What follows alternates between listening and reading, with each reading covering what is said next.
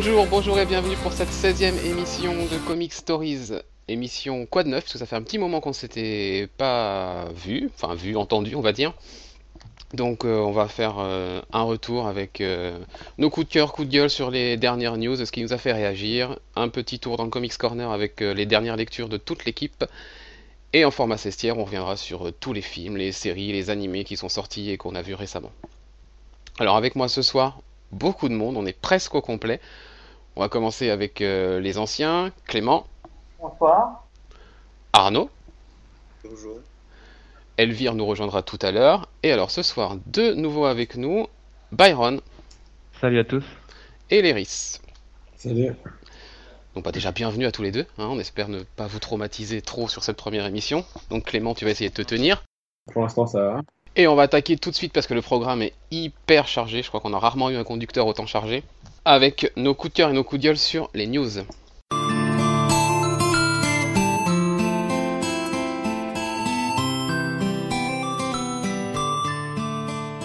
Donc depuis la dernière fois, pas mal de choses se sont passées. Certaines nous ont fait réagir plutôt en bien, d'autres nous ont un petit peu agacés, on va dire, pour être euh, poli. On va faire un petit peu le tour de tout ça. Léris, tu vas commencer avec euh, un événement qui a lieu ce week-end. Ouais, alors euh, le FCBD, le Free Comic Books Day. Alors pour ceux qui savent pas ce que c'est, c'est un truc qui existe depuis plus de 10 ans aux États-Unis. en mai tous les ans, en gros, il y a des, festivités autour des comics et des comics offerts. Et euh, donc c'est un, truc assez sympa et ça n'existait pas en France. Et cette année, euh, il y a notamment Delcourt, Panini et quelques comic shops qui ont euh, voulu installer ça en France. Et donc c'est assez sympa et il y a une, soixante-dizaine de librairies dans toute la France qui, qui organisent plusieurs trucs. Donc on peut trouver la, liste de ce qu'ils font sur Internet. Il y a bah, pour les Parisiens notamment, il, y a, y a Apocalypse qui fait pas mal de choses. Euh, dans le 17e euh, qui fait des expos, des dédicaces. Et il y a, y a, y a plusieurs euh, euh, comic shops qui font ça à Paris, à Lyon, à, à Dunkerque aussi. Et voilà, bon, mon but c'est pas de, faire une liste exhaustive de tout ce qu'ils font, mais vous pouvez trouver ça sur internet et c'est assez cool de, voir ça arriver en France. Euh, Delcourt, pour l'occasion, fait un, numéro spécial de 24 pages tiré à 6000 exemplaires euh, où il y aura de, du Velvet, du BPR, euh, BPRD et du Foxboy. Et euh, Panini offre le one-shot The Amazing Spider-Man 700.5. Et Urban, par contre, fait rien cette année, ils s'en excusent et ils disent qu'ils font un truc l'année prochaine. tous ces trucs et d'autres comics en plus sont offerts dans, dans tous les, les comic shops participants. Voilà. et même dans les librairies classiques, puisque genre moi chez moi donc sur sur Dijon, euh, c'est des librairies classiques qui participent, donc euh, donc c'est cool. Il y a, tous les jours, hein, la liste euh, s'allonge des librairies, donc super sympa. Et puis Urban, quant à eux, ils feront quelque chose dans deux semaines, je crois, pour les 24 heures de la BD. Ils offriront un truc Batman, un comics Batman. Oui, je crois que c'est c'était déjà sorti en hors série euh, dans, un, dans un Batman Saga hors série, je crois. Il me semble que c'est Gates of Gotham, mais je suis pas sûr. Ah, voilà, il me semble que c'est Gates of Gotham. Et alors, puisqu'on est dans Batman, Clément, tu as quelque chose, toi, qui t'a qui t'a bien fait plaisir, j'imagine? Ah bah oui, naturellement oui. Donc, euh, vous n'êtes pas sans savoir que que DC fête euh, les 65 ans de Batman.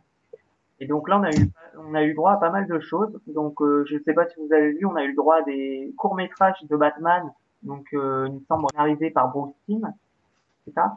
Oui, il y en a eu un qui a ah été fait par Bruce Timm. Il y en a eu un et donc on a eu le droit à ça. Et donc là, ils ont euh, DC euh, Comics a annoncé le Batman Day en fait. Et donc euh, bon, le, euh, le concept bah, du coup est très sympa. Bon, visiblement, ça aura lieu que dans les comic shops aux États-Unis. Et donc pour la petite info, en fait, le, ce sera le 23 juillet. Et donc les personnes qui sont dans les comic shops repartiront avec un numéro gratuit de Detective Comics numéro 27. Donc Detective Comics numéro 27 qui a fêté justement les 75 ans de Batman avec euh, euh, des, un numéro rempli à, à Batman. Et donc euh, dans ces comic shops, apparemment il sera donné euh, une donc ouais. par Ryan Duke et une cape. Voilà. Et voilà, je trouve que je trouvais que c'était une, une, info sympatoche qui passe un Batman. Et même si ça ne sera pas certainement pas en France, ça montre quand même tout euh, l'importance du personnage. Oui, alors après, ce sera pas en France, mais on sait que les, les petits objets comme ça qui sortent, euh, genre euh, le masque des hiboux et compagnie, euh, Urban aime bien les distribuer en convention. Donc, euh, on va rester dans l'univers de Batman avec un personnage qui me tient particulièrement à cœur, et toi aussi, Byron, je crois. Ah Euh, oui, ouais. hein. Alors, euh, je vais vous parler de Robin Rises Omega. Alors, euh, ça va sortir le 16 juillet. Ce sera écrit par Peter Tomasi et ce sera dessiné par Andy Kubert. Alors, euh, ça, ça va raconter euh, le retour à la vie d'un Robin, mais on ne sait pas vraiment lequel, même si on pense peut-être normalement à, à Damian. Mais euh, en tout cas, l'auteur il a déclaré que ce serait une énorme supposition, donc euh, c'est pas forcément sûr. Et, euh, lors, et lors de la C2E2, il a même déclaré que ce serait un nouveau, un nouveau Robin. Ouais, donc il brouille un peu les pistes. Ouais, voilà. Euh, Il y en a, ils pensent à, Car- à Carrie Kelly ou encore euh, à Stephanie Brown, quoi. Ils sont en train de réintroduire en plus Stéphanie Roth Oui, oui, petit à petit. en Batman Eternal, je crois. Que j'ai pas encore commencé, donc je sais pas. Ouais, euh, c'est du Tomasi, donc à voir. Mais c'est un Tomasi maintenant, c'est un peu son bébé, Robin, on va dire.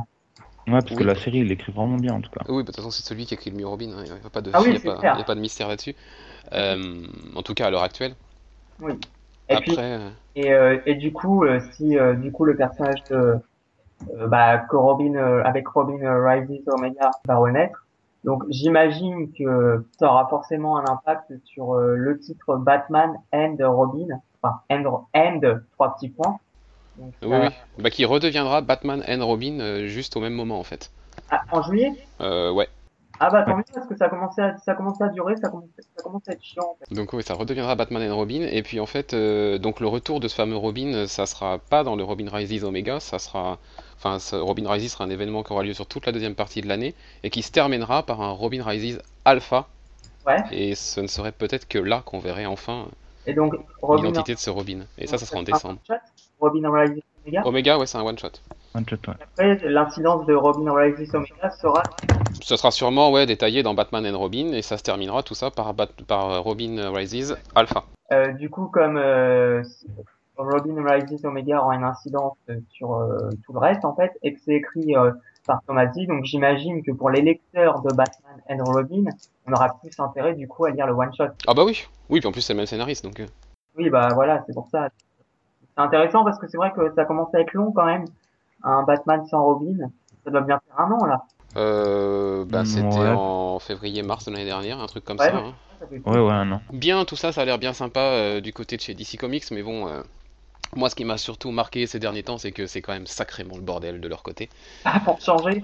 Euh, ouais, pour changer, mais alors de pire en pire, franchement, euh, bon bah ils plongent dans les ventes, mais ça, voilà, à mon avis, c'est qu'une conséquence de, de tout ce qui se passe. Euh, le meilleur exemple, c'est Forever Evil. On devait avoir la fin de l'event bah, il y a un mois ou deux déjà, et ça a été repoussé donc pour fin mai. Tu veux un autre exemple? Oh bah il y en a plein, attends, j'ai pas fini. Superman Unchained. par exemple. Donc, Forever Evil, on aura la fin au mois de mai, sauf que là, cette semaine, est sorti l'épisode Aftermath. c'est con. Mais ils sont cons. Voilà, euh, et puis toutes les autres séries à côté de chez DC continuent leur chemin hein, et spoil une partie de la, de la conclusion de Forever Evil. Donc euh, voilà, c'est un des exemples, effectivement. Il y a, y Batman Unchained euh, qui a été, euh, alors au début, le- les deux derniers épisodes repoussés, et puis après complètement annulés, et puis maintenant on nous dit qu'ils vont sortir quand même. Et puis en fait, peut-être pas. Euh, On a le même bordel du côté de Batman Superman, où euh, ils ont décalé dans le temps des épisodes. Il y a des épisodes qui se les intrigues d'un épisode qui sont qui ont été déplacées sur l'épisode suivant, ils ont remplacé l'épisode par un fill-in et puis finalement peut-être qu'ils vont pas faire ça. Enfin, bref, on a un peu tendance à plus rien comprendre et c'est un tout petit peu pénible. C'est pas comme ça, à mon avis, qu'ils vont reconquérir un petit peu. euh, on va voir ce que ça va donner, parce que là tu disais le bordel, et moi je me dis que l'événement là qu'ils ont annoncé, Kyoto's End, ça va foutre aussi le bordel. Oui, ça va mettre le bordel dans la continuité, mais ça, ça a toujours été le bordel dans la continuité chez eux. Ouais, donc, euh, Donc, non mais honnêtement, euh, donc je comprends vraiment pas la politique de DC Comics en fait.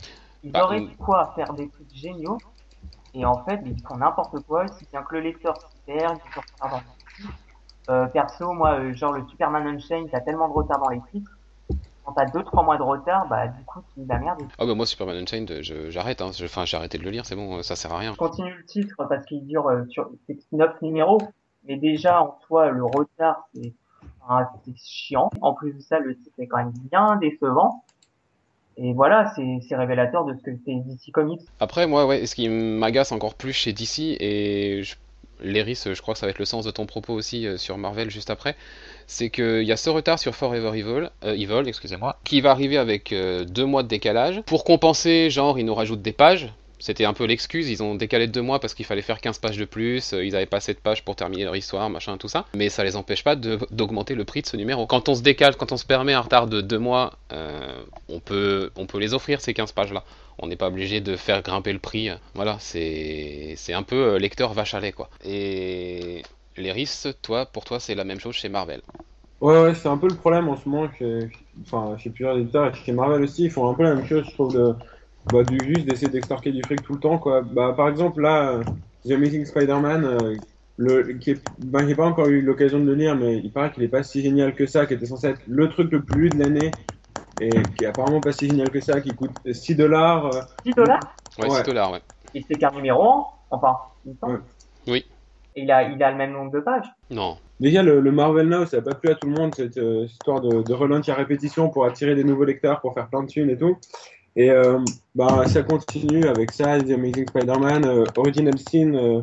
La semaine prochaine, il y a, qui coûte 5 dollars, euh, il y a 9 couvertures euh, bah, pour donner envie de...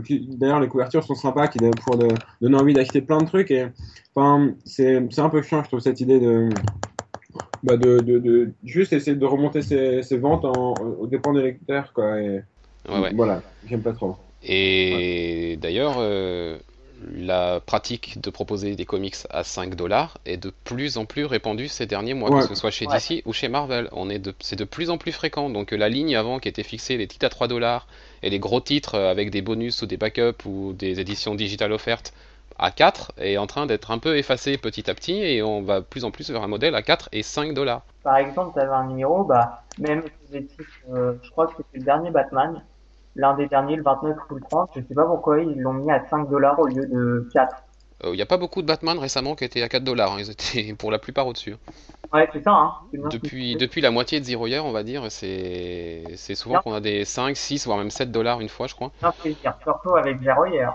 Donc, euh, ouais, bah t'en reparleras tout à l'heure, je crois. C'est pas terrible tout ça. Heureusement qu'il y a des éditeurs un peu indépendants pour trouver des trucs, euh, on va dire des pratiques un peu correctes. Bah, moi, juste euh, pour rebondir sur ce que Léris a dit, euh, enfin, c'est pas trop le prix parce que je l'ai essentiellement en, en TPB, mais c'est plus euh, les relaunchs à, à répétition. Je sais pas ce que vous en pensez, mais moi, enfin, je trouve que au lieu de simplifier les choses, je trouve que ça les complique plus qu'autre chose. Enfin, je sais pas pour vous.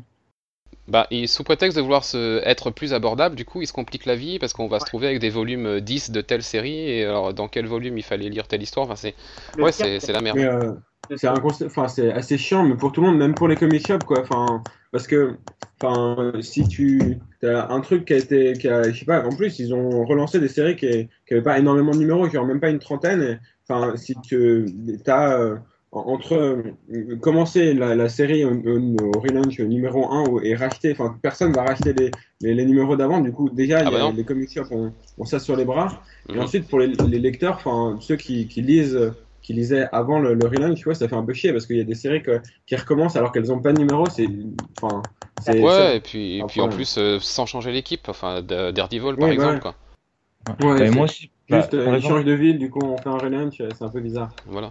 Ouais, et surtout que apparemment, je, je suis pas sûr, mais ils ont dit qu'ils allaient le continuer, quoi, ce, ce genre de relaunch comme ça. Ah oui, oui, oui, pas il- le- il- oui, pas le dernier qui le ferait, donc. ils- Ah non, non, ils ont dit donc, que ça marchait commercialement et qu'ils allaient continuer ça et que voilà, oui, complètement. bah, je pense que à, à terme, je pense qu'ils vont perdre plus de lecteurs qu'autre chose. Enfin, je pense. En tout cas, les anciens. Ouais, les anciens et peut-être même les nouveaux parce que je trouve que c'est un peu, c'est assez difficile. Par exemple, moi, si j'ai- en ce moment j'ai envie de me mettre par exemple à une certaine série, ben je, je sais même pas vraiment par où commencer ou. Bah ouais. Enfin, Ouais, après, euh, je trouve que c'est chiant, surtout dans le sens où c'est lassant, quoi, parce que les lecteurs, on a un peu marre, mais après, euh, s'il y a une série qui est, qui est, qui est bonne, avec euh, une- un bon scénariste et des- un bon dessinateur, tu vas quand même la continuer, je trouve. Donc c'est surtout que c'est chiant, mais ça va pas leur faire faire tant de ventes que ça, je pense. Et puis après, euh, enfin, l'argument de renuméroter parce que le numéro 1 fait vendre, etc. Enfin, Ouais, voilà. suffit, suffit de faire des bonnes choses. hein. Euh, Walking Dead en a plus de 100 numéros et alors? Ça continue, euh, ça se vend toujours aussi bien et, ça marche. Allez, on va enchaîner avec autre chose. On va passer un petit peu en numérique et bah, la grosse annonce qui a fait beaucoup de bruit euh, il y a deux semaines, je crois maintenant, c'était Comixology qui était racheté par Amazon et qui laissait craindre. euh, Enfin voilà, ça- c'était pas forcément une nouvelle euh, hyper enthousiasmante pour les pour les lecteurs sur euh, Comixology. Et ça s'est confirmé puisque cette semaine, euh, une nouvelle application a été lancée. Donc ils ont fait une mise à jour qui supprime l'ancienne version de l'application. Et maintenant, sur les, les appareils Apple, on ne peut plus acheter sur l'application on est obligé d'aller sur le site internet, faire ses achats, de se reconnecter sur son appli, sur, sa tablette ou machin, pour pouvoir télécharger après ses comics. Pour un truc qui était hyper, hyper simple, on avait juste un clic à faire, euh, et voilà, le comics c'est bon, c'était acheté et compagnie, et ben là c'est voilà, juste en fait pour ne pas avoir à payer les commissions à Apple. Amazon ne veut pas filer du fric à Apple, donc du coup, on va acheter sur le site internet, tout l'argent vient à Comixology, et après, bah, tant pis si les lecteurs sont emmerdés. Pour une première décision, pour un premier changement depuis le rachat, je trouve pas ça hyper emballant. Ouais. Après, je sais pas si parmi vous, il y en a qui utilisent Comixology. Absolument pas. Non, pas pour ma part. Non. Moi non plus. Alors, il a que moi que ça fera chier alors. Non, mais je pense que, enfin, je, je sens maintenant euh, l'utiliser. Je trouve que, je trouve qu'aussi que c'est un peu, c'est un peu abusé parce que, justement, le, le fait, euh, c'était le côté vraiment pratique qui faisait euh, la force de, de l'application. Et là, je pense que Ouais, Enfin, c'est bête, mais, mais c'est bête, mais par exemple, le fait euh, de devoir se reconnecter ou quoi, il y a beaucoup de monde, je vois déjà, qui se plaignent, par exemple, dans les forums ou dans les commentaires de certains articles. Ah oui, oui. Ils disent clairement que, que ça les fait chier aussi à eux. Ouais, puis les évaluations de, des nouvelles applications, là, que ce soit sur euh, Google Play, sur, euh, sur euh, l'iTunes Store et compagnie, sont quand même assez. Voilà, les étoiles sont vite tombées. hein. Ah, m'étonnes. Pour faire passer la pilule, Comixology a offert une carte cadeau de 5 dollars à tous Ah. les clients qui, faisaient des, qui avaient fait des achats sur l'ancienne euh, sur l'ancienne application. Voilà, pas sûr que ça suffise. Bref, on va se tourner un petit peu du côté du cinéma, de la télé maintenant, avec plein, plein, plein, plein de nouveaux projets. Et Byron, tu vas nous parler d'un d'entre eux. Euh, oui, alors je vais vous parler du film euh, Shazam, qui est en, qui est en développement. Euh, bah, on sait encore euh, assez peu de choses. On avait vu euh, un tweet euh, de l'acteur Dwayne Johnson euh, il y a, il y a quelques temps maintenant. Enfin, je sais plus si c'est très très ancien, mais en tout cas, il disait que il, qu'il qu'il se verrait bien incarner un des héros euh, chez, chez DC. Il a dit que le Green Lantern euh, John Stewart et euh, bah, Black Adam étaient ses, ses héros favoris. Et il a dit que il en incarnerait un, un des deux là. Et bon, je pense plutôt maintenant qu'on va se trouver, son- il va plutôt jouer euh, Black Adam, je pense. Ouais, il y a de grandes chances. oui. Sachant que Green Lantern a déjà été euh, adapté, je pense que. Oui, enfin, est-ce qu'on est obligé Oui. de mentionner l'adaptation de Green Lantern Euh, Ouais, donc euh, un film Shazam, et ben ouais, pourquoi pas. Ça va être pas simple à introduire. Bah, c'est surtout que le mec, il a à peu près les mêmes pouvoirs que, que Superman, quoi. Enfin, c'est. Oh bah oui, oui, ça se ressemble. hein. Enfin, c'est juste la façon dont il les obtient qui, qui change, mais après, euh, une fois qu'il est Shazam, euh, Parce que Shazam obtient ses pouvoirs par la magie. Et déjà qu'ils essayent d'introduire leur univers euh, euh, science, euh, univers euh, alien, qu'ils essaient déjà d'introduire ça, euh, que DC et Warner essaient déjà d'introduire ça dans leur, univers ciné, ce serait déjà pas mal, avant de se lancer dans l'univers euh, magie. Donc je pense qu'ils vont un peu trop vite en besogne. Ouais, enfin, je, trouve. Enfin, ils sont. En tout cas, ils ont pas adapté euh, la même stratégie que Marvel. Que Marvel. Enfin, là, avec. euh, on Mais justement, vu la avec, stratégie euh, de Marvel est très bonne. Ouais, Ils, alors ils que mettent une chose à la fois. Et- et- alors que là, et ils vont Warner tout mettre d'un coup. balancent là. tout dans la gueule des fans et des néophytes. j'ai envie de dire, est-ce qu'ils ont une stratégie? Non, Je pense pas, non. que ça fait, le- ça fait des mois qu'ils me disent euh, non, non, il n'y aura pas de film Justice League. Et puis finalement, si, il y aura un film Justice League qui sera tourné en même temps que Man of Steel 2. euh, c'est pas, c'est pas, euh, c'est toute la différence entre DC et Marvel. Marvel, elle, euh, Marvel a une stratégie clairement définie, on le sait. Et DC Comics, j'ai l'impression qu'ils font ça à l'arrache pour essayer de pour essayer de rattraper leur retard. Ouais. Juste Ouais, ou alors ils se sont dit que comme euh, les films euh, à la Avengers ça marchait, alors ils vont essayer d'en faire un et voilà. Ouais. Bon après, euh, la recette Marvel fonctionne, c'est pas pour ça non plus que c'est la seule qui peut fonctionner. Peut-être que ça marchera très bien aussi pour DC, et euh, à la rigueur on leur souhaite, puisque plus on aura de bons films, mieux ça sera. Mais bon, ça fait un peu quand même euh, improvisation tout ça. depuis 2008, euh, il est- enfin, euh, Marvel a quand même pris son temps, ils ont quand même fait une dose de films. À la différence de DC, en fait, et à part les Batman de Nolan, mais qui sont complètement à part, en fait, on a eu droit qu'à Man of Steel.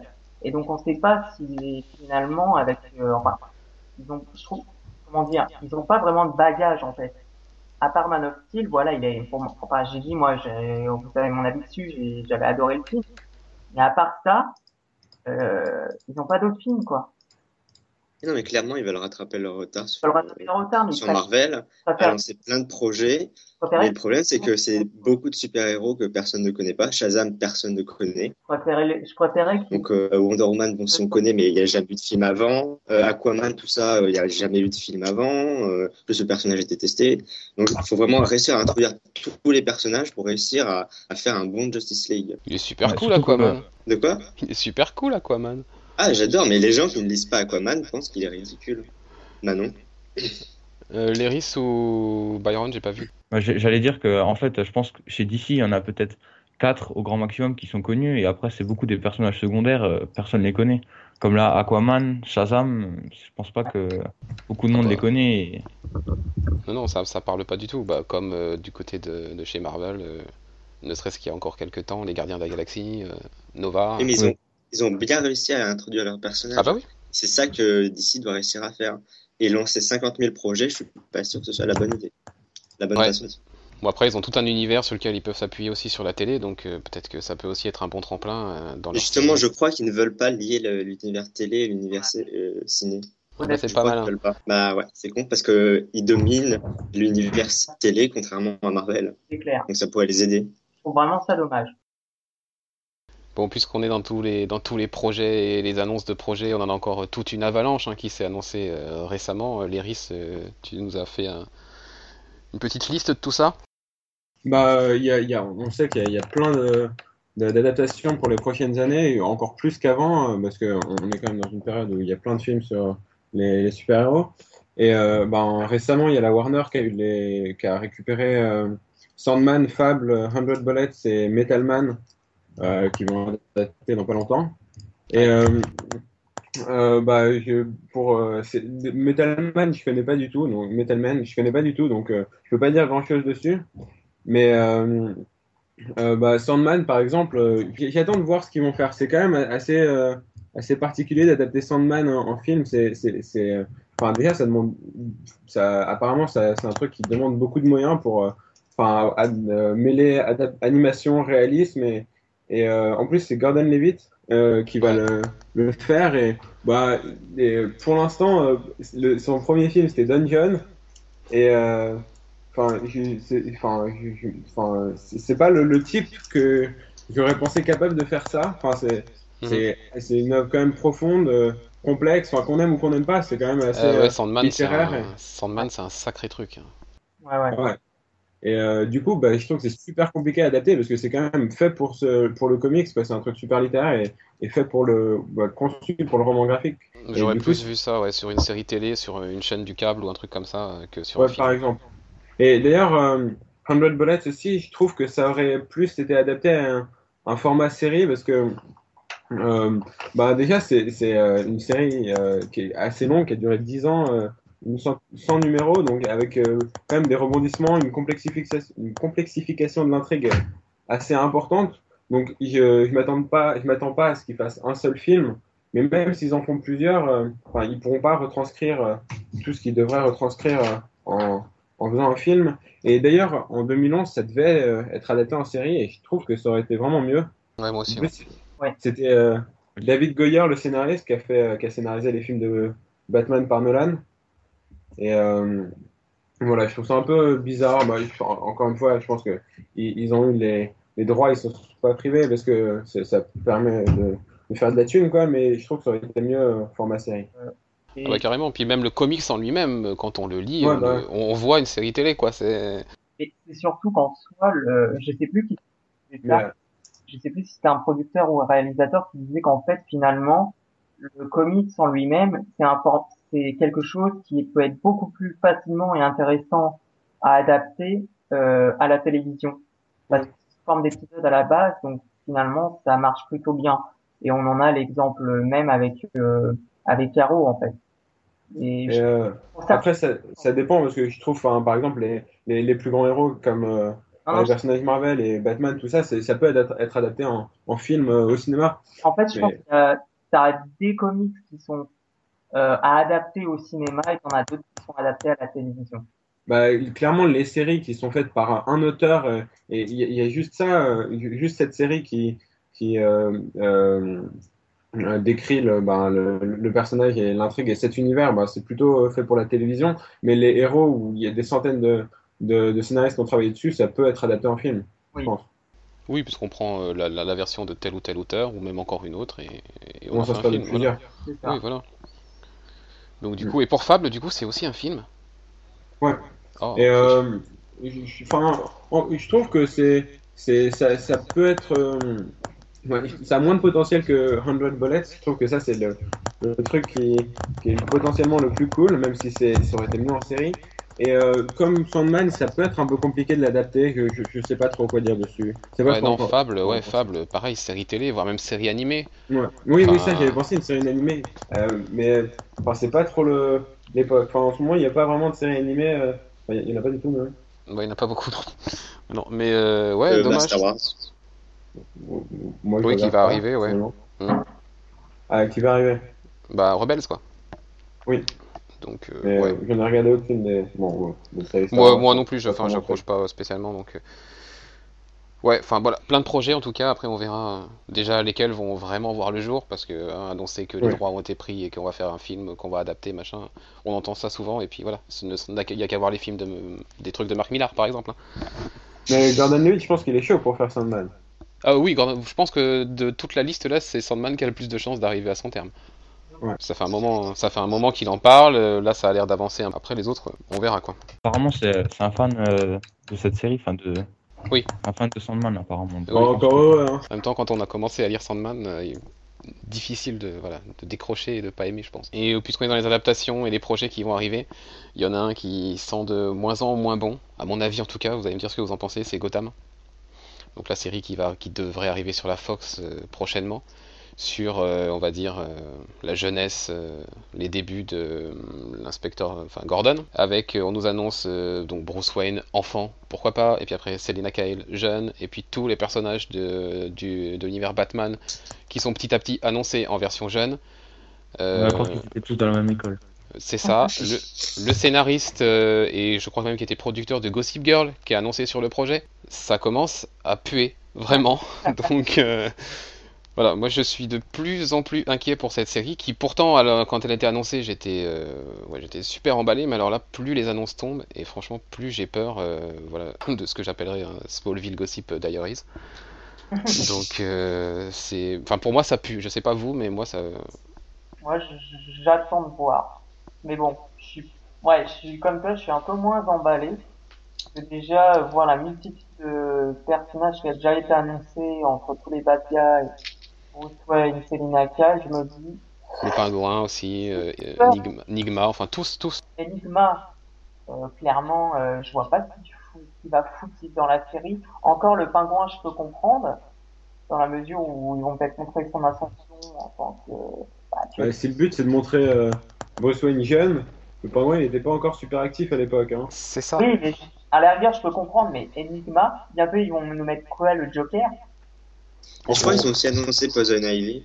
Il me semble. Oui, genre, Il me semble aussi que Ivy, ouais. Donc, euh, bah ouais, mais comme, euh, comme vous disiez tout à l'heure, effectivement, ils vont tous se retrouver dans le même, euh, dans le même lycée. à côté euh, de Flash me tente beaucoup plus. Et... Ouais, j'attends de voir aussi pour Flash. J'attends de voir, mais moi, pour, euh, pour la série Gotham, je m'attendais plus à un truc genre euh, Gotham Central plutôt que ça, en fait. Ouais. Pas pareil, ouais. Ouais, moi aussi. hein. Ça prend un côté trop, trop pour Teenage. les jeunes, je sais pas. Ouais, voilà. Ça va devenir un teen show à la con. Et, Smallville. Voilà. et on verra, je sais pas si, je sais même pas si ça sera pour la rentrée. Ça n'a pas été annoncé spécialement pour septembre encore. Euh, faut attendre la fin du mois. Donc, euh, ouais, il va y avoir les, avec les upfronts. Dans deux semaines, je crois. On verra. En tout cas, un projet qui lui est en train de voir le jour et qui lui sent très très bon, c'est Chou. Alors Chou, je vous ai déjà saoulé plusieurs fois avec. Tony Chou, donc le détective cannibale en français, qui est l'histoire donc de Tony Chou, qui est un, un flic qui en fait, quand il goûte à quelque chose, euh, est capable de ressentir et voir un peu en flash euh, toute l'histoire de ce qu'il a goûté.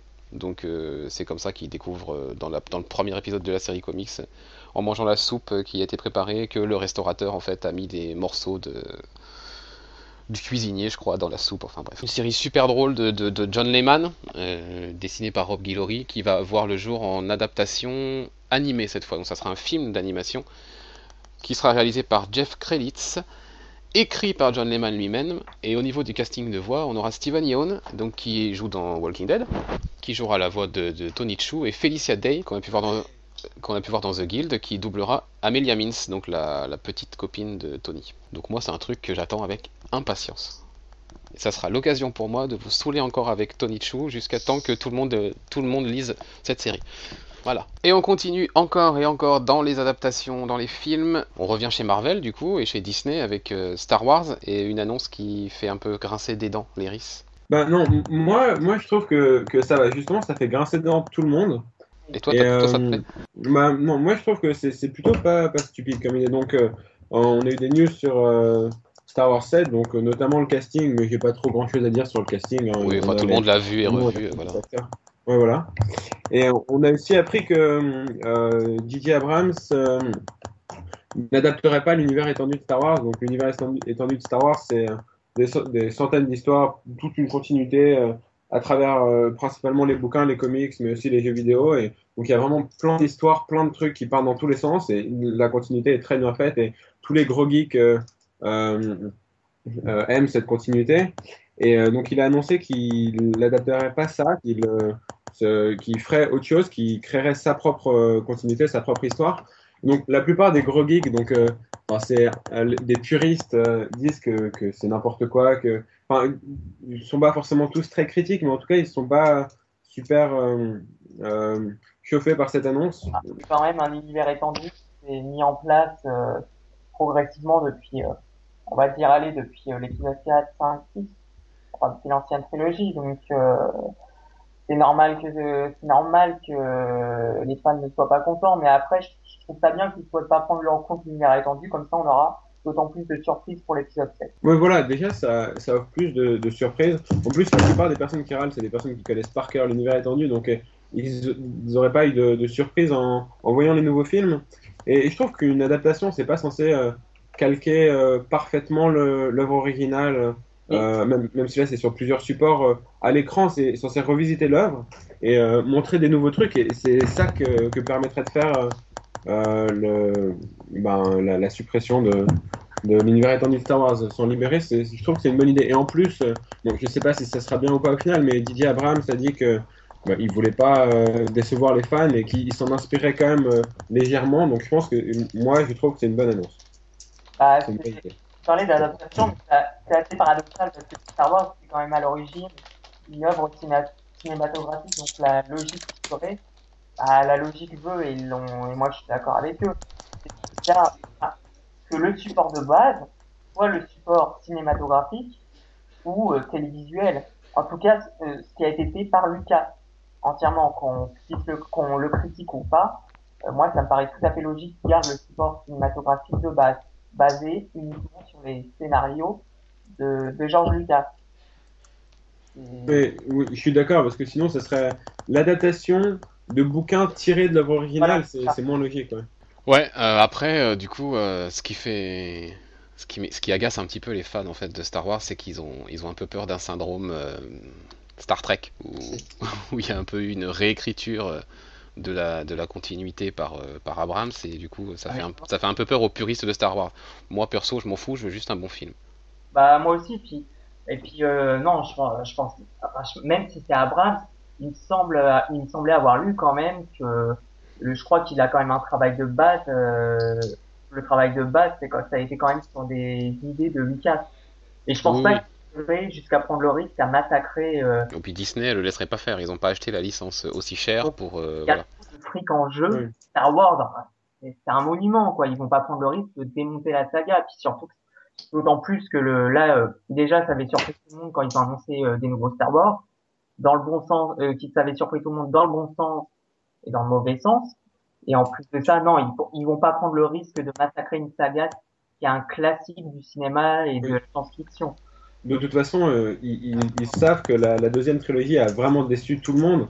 Et donc, ils peuvent euh, tirer des enseignements de ces erreurs et essayer de faire un bon truc. Je, je pense pas qu'ils vont prendre trop de risques de ce côté-là. Et puis euh, le, euh, le casting parle de parle de lui-même. Hein.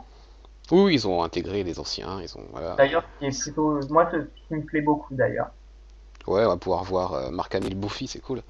Ouais, ouais, et aussi euh, Carrie Fisher. Ouais, Buffy aussi. Euh, C'est juste Harrison Ford, quoi. Mais lui, c'est voilà, il aura la classe éter- éternellement. Et d'ailleurs, il paraît que Harrison Ford aura un gros rôle dans le Star rôle- Wars 7.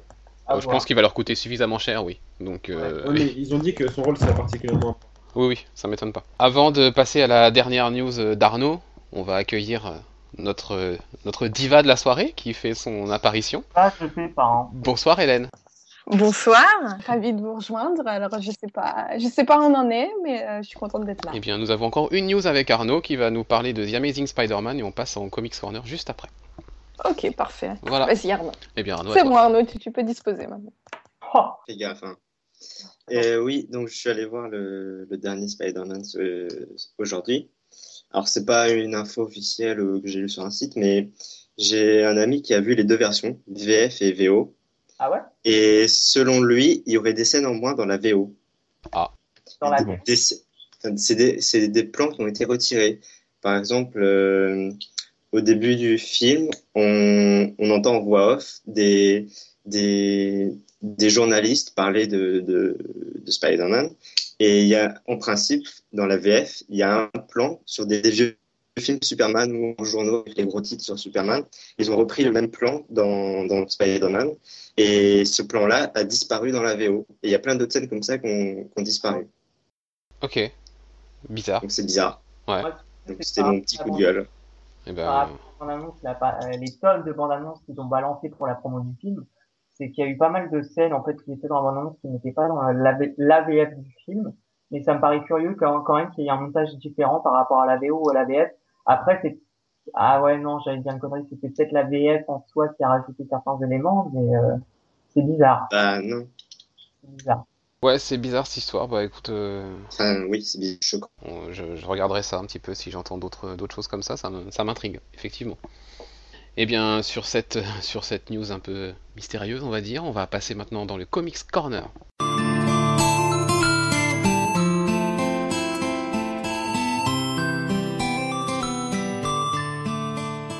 Comics Corner ce soir, nous allons vous présenter nos dernières lectures. Alors ça peut être de la VO, de la VF, des choses euh, qui sont sorties dernièrement ou alors un peu plus anciennes. Voilà, c'est vraiment juste faire un petit tour d'horizon de, de ce qu'on a lu dernièrement.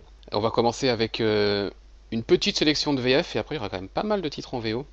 Donc je vais commencer en VF euh, par un bouquin que j'attendais beaucoup de la part de Panini, qui était pour moi le signe de leurs nouvelles bonnes intentions, euh, qui voulaient repartir sur, un- bon, chemin, on va dire, en proposant des bouquins de qualité, bien faits, du contenu éditorial, tout ça. En gros, s'inspirer un peu de ce que fait la concurrence et un peu reconquérir, euh, on va dire, les bonnes grâces des fans et des lecteurs, parce qu'ils sont quand même assez souvent critiqués sur les éditions de leurs bouquins.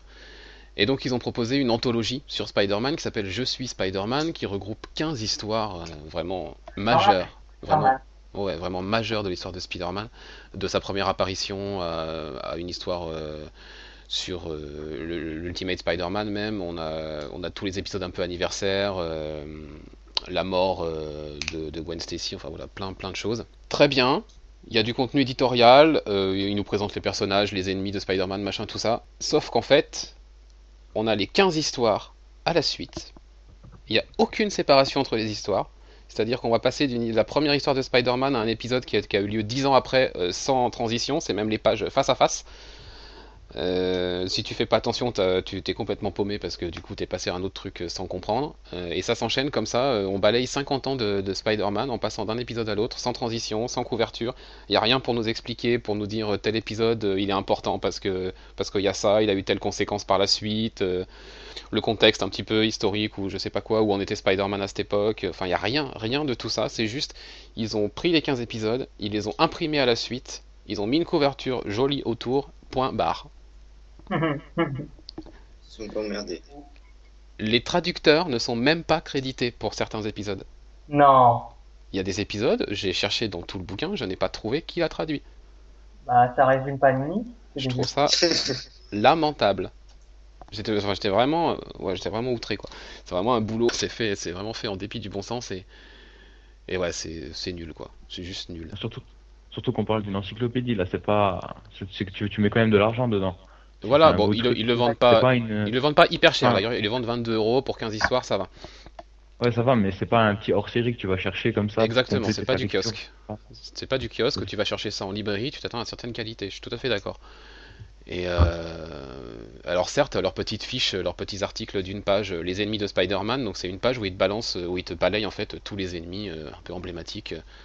Voilà, Wikipédia nous, nous fait aussi bien. Il n'y a pas d'ajout, il n'y a pas d'apport, quoi. Alors que quand on prend une anthologie chez Urban, l'anthologie Batman ou même n'importe laquelle, entre chaque épisode, il y a des infos, on nous re- resitue le contexte éditorial de l'époque, euh, où en était Batman, euh, les événements, pourquoi cet épisode est important, quelles répercussions il a eu. Là, on n'a rien, on n'a que dalle, quoi. Donc, euh, bravo Panini, encore une fois, quoi. Byron, toi, tu as lu du Batman? Euh, oui. Ah. Alors, euh, moi, j'ai- j'ai- moi, j'ai lu. Euh, c'est un truc qui, qui est sorti il y a quand même assez longtemps maintenant. J'avais lu euh, Batman, le Dead, euh, Death in the Family. Mais c'est euh, pas celui de Sc- Scott Snyder, c'est celui où euh, on va avoir euh, Jason Todd qui va mourir. J'ai relu ça pour. euh, Ouais. bah, je sais pas, comme. Pour, euh, parce que je l'avais laissé de côté. Et euh, comme c'est un, un de ceux que j'avais pas encore lu, donc euh, je l'ai lu. Enfin, j'ai trouvé euh, assez bien quand même, même si c'est assez, assez vieux quand même. Je trouve que ça, ça a mal vieilli quand même. Ah, ça pique un peu les yeux. Bah, Ouais, même la, la narration et tout ça, je trouve que c'était euh, assez ennuyant quand même. Ah bah on voit que oui, effectivement, on a vraiment changé d'époque et... Ouais, c'est vrai que si on nous proposait ce genre d'épisode aujourd'hui, euh, je suis pas sûr que ça Ouais, devienne c'est- aussi culte c'est même que un ça peu, devenir. ouais, c'est même un peu gros parce que, euh, je sais pas pour ceux qui l'ont lu, mais, ou qui se souviennent, bah, genre, euh, il va affronter le Joker et comme par hasard, euh, le mec, il va les suivre, il va aller une fois au Liban, une fois, je crois, en, en Irak ou je sais plus où, mais, enfin, c'est, ça, le, le scénario, il est vraiment assez mal foutu quand même, je trouve. Oui, oui, oui, non mais c'est...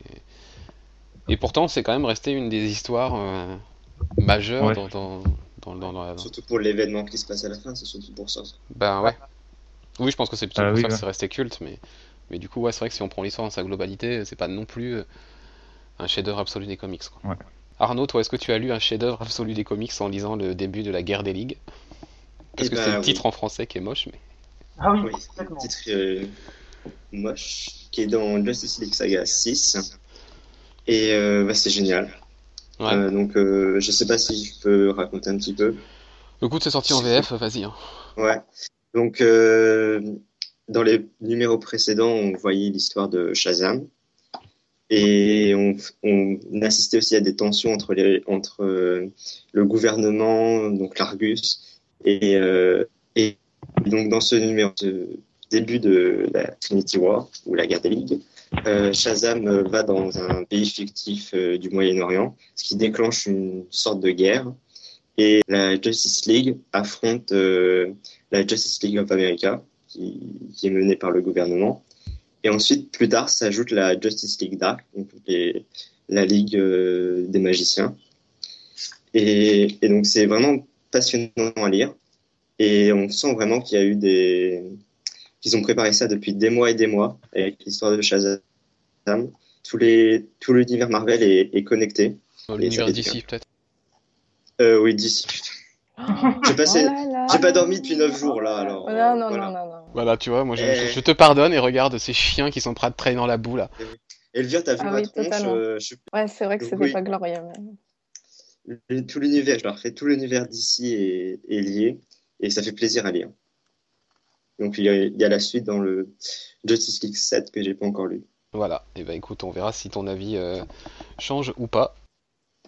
Bah, et juste, euh, juste euh, pour revenir sur ce qu'il avait dit, Trinity Wars, on voit que c'est que ça a quand même été prévu parce qu'ils avaient quand même teasé ça comme euh, dès le début des New 52 comme le Oui, gros ça faisait événement. Donc euh, je pense que c'était plus euh, beaucoup plus réfléchi qu'un autre.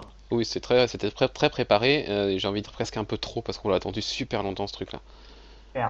On l'a attendu dès. euh, Moi, j'ai souvenir qu'ils avaient balancé. euh, Enfin, ils avaient commencé à pas spoiler, mais à dévoiler euh, une ou deux planches de Trinity War. Ça devait être lors du euh, ex- euh, du Free Comic Day Ouais, Voilà. en 2012, ouais. 2012. Mm. Donc, Et donc un- plus d'un an à l'avance. Oui, oui, et puis même avant déjà, c'était déjà. Même à- euh, on le avant, il sentait y avait déjà. pas une, il y avait même pas euh, avant une planche comme ça où il y avait tout. euh, Il y avait un tout, moment, un truc dans le futur ou quelque chose. euh, Ouais, il y avait une planche avec tous les Ouais. héros, ils se tapaient dessus, tu savais pas pourquoi, et au milieu il y avait Oui. Pandora, on savait pas qui c'était, je crois. c'était Oui, il y avait, il y avait ça. ouais. Donc, euh, non, non, c'était un truc très préparé. et Effectivement, ça, ça a plutôt bien marché Trinity War. Après, est-ce que, est-ce qu'après ça continue ou pas, sachant que derrière c'est Forever Evil? Oui, je connais ton avis. On laissera les lecteurs VF se faire, euh, se faire leur avis. Euh, J'ai pas dit que j'aimais pas, hein, encore. J'ai pas encore euh, fait de review là-dessus, donc. euh, Je réserve encore mon avis. J'attends la fin, tout simplement. La vraie fin, pas l'aftermath, publié avant la fin. Allez, je vais conclure cette partie VF avec encore du Spider-Man. Je sais pas pourquoi, j'ai mangé pas mal de Spider-Man récemment. Avec la nouvelle collection Marvel Icons par Panini, donc qui nous ressortent le run de Straczynski sur, sur Spidey, avec John Romita Jr. au dessin. Un run absolument immanquable sur le personnage. Un des meilleurs, à mon avis, parmi tous les runs qu'il y a eu sur Spider-Man. Vraiment, c'est.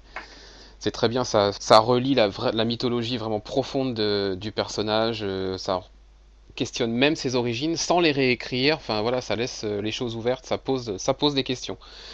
Euh, un nouvel ennemi apparaît hyper puissant, Morlun, qu'on va revoir en fin d'année du côté de Marvel en VO dans l'événement Spider-Verse, qui est un ennemi super puissant qui qui veut en fait se débarrasser de, de Spider-Man pour récupérer euh, l'entité de l'araignée en fait, puisqu'il y a un côté mystique qui a été ajouté au personnage euh, par Straczynski. C'est aussi dans ce recueil qu'on trouve le fameux épisode numéro 36 consacré au 11 septembre, Ah, qui est une claque. ah oui? Ouais, ouais, c'est bah, c'est très, c'est très, très bien écrit, quoi. C'est vraiment euh, Spider-Man. euh, voilà, Spider New York et Spider-Man sont très liés, donc forcément, le 11 septembre allait forcément avoir un impact dans la série. Et l'épisode qui a été écrit à la va-vite euh, suite aux événements est vraiment un bijou. Et puis après, on enchaîne sur une autre histoire avec, en trame de fond, les, relations avec Tante May qui sont un petit peu bouleversées. C'est un secret pour personne, hein, Tante May, dans ce volume, apprend l'identité de Spider-Man. Donc voilà, ça, remet en cause plein de choses. Donc une super histoire, Euh, il y a 16 épisodes dans ce bouquin qui fait 300 et quelques pages, 380 je crois, pas loin de 400, euh, qui coûte euh, 35 euros quand même. Ah, ouais. Et c'est là justement que j'ai un peu envie de gueuler justement. Encore une fois, quand on fait un bouquin en librairie, quand on fait un bouquin en plus à 35 euros, c'est quand même pas rien.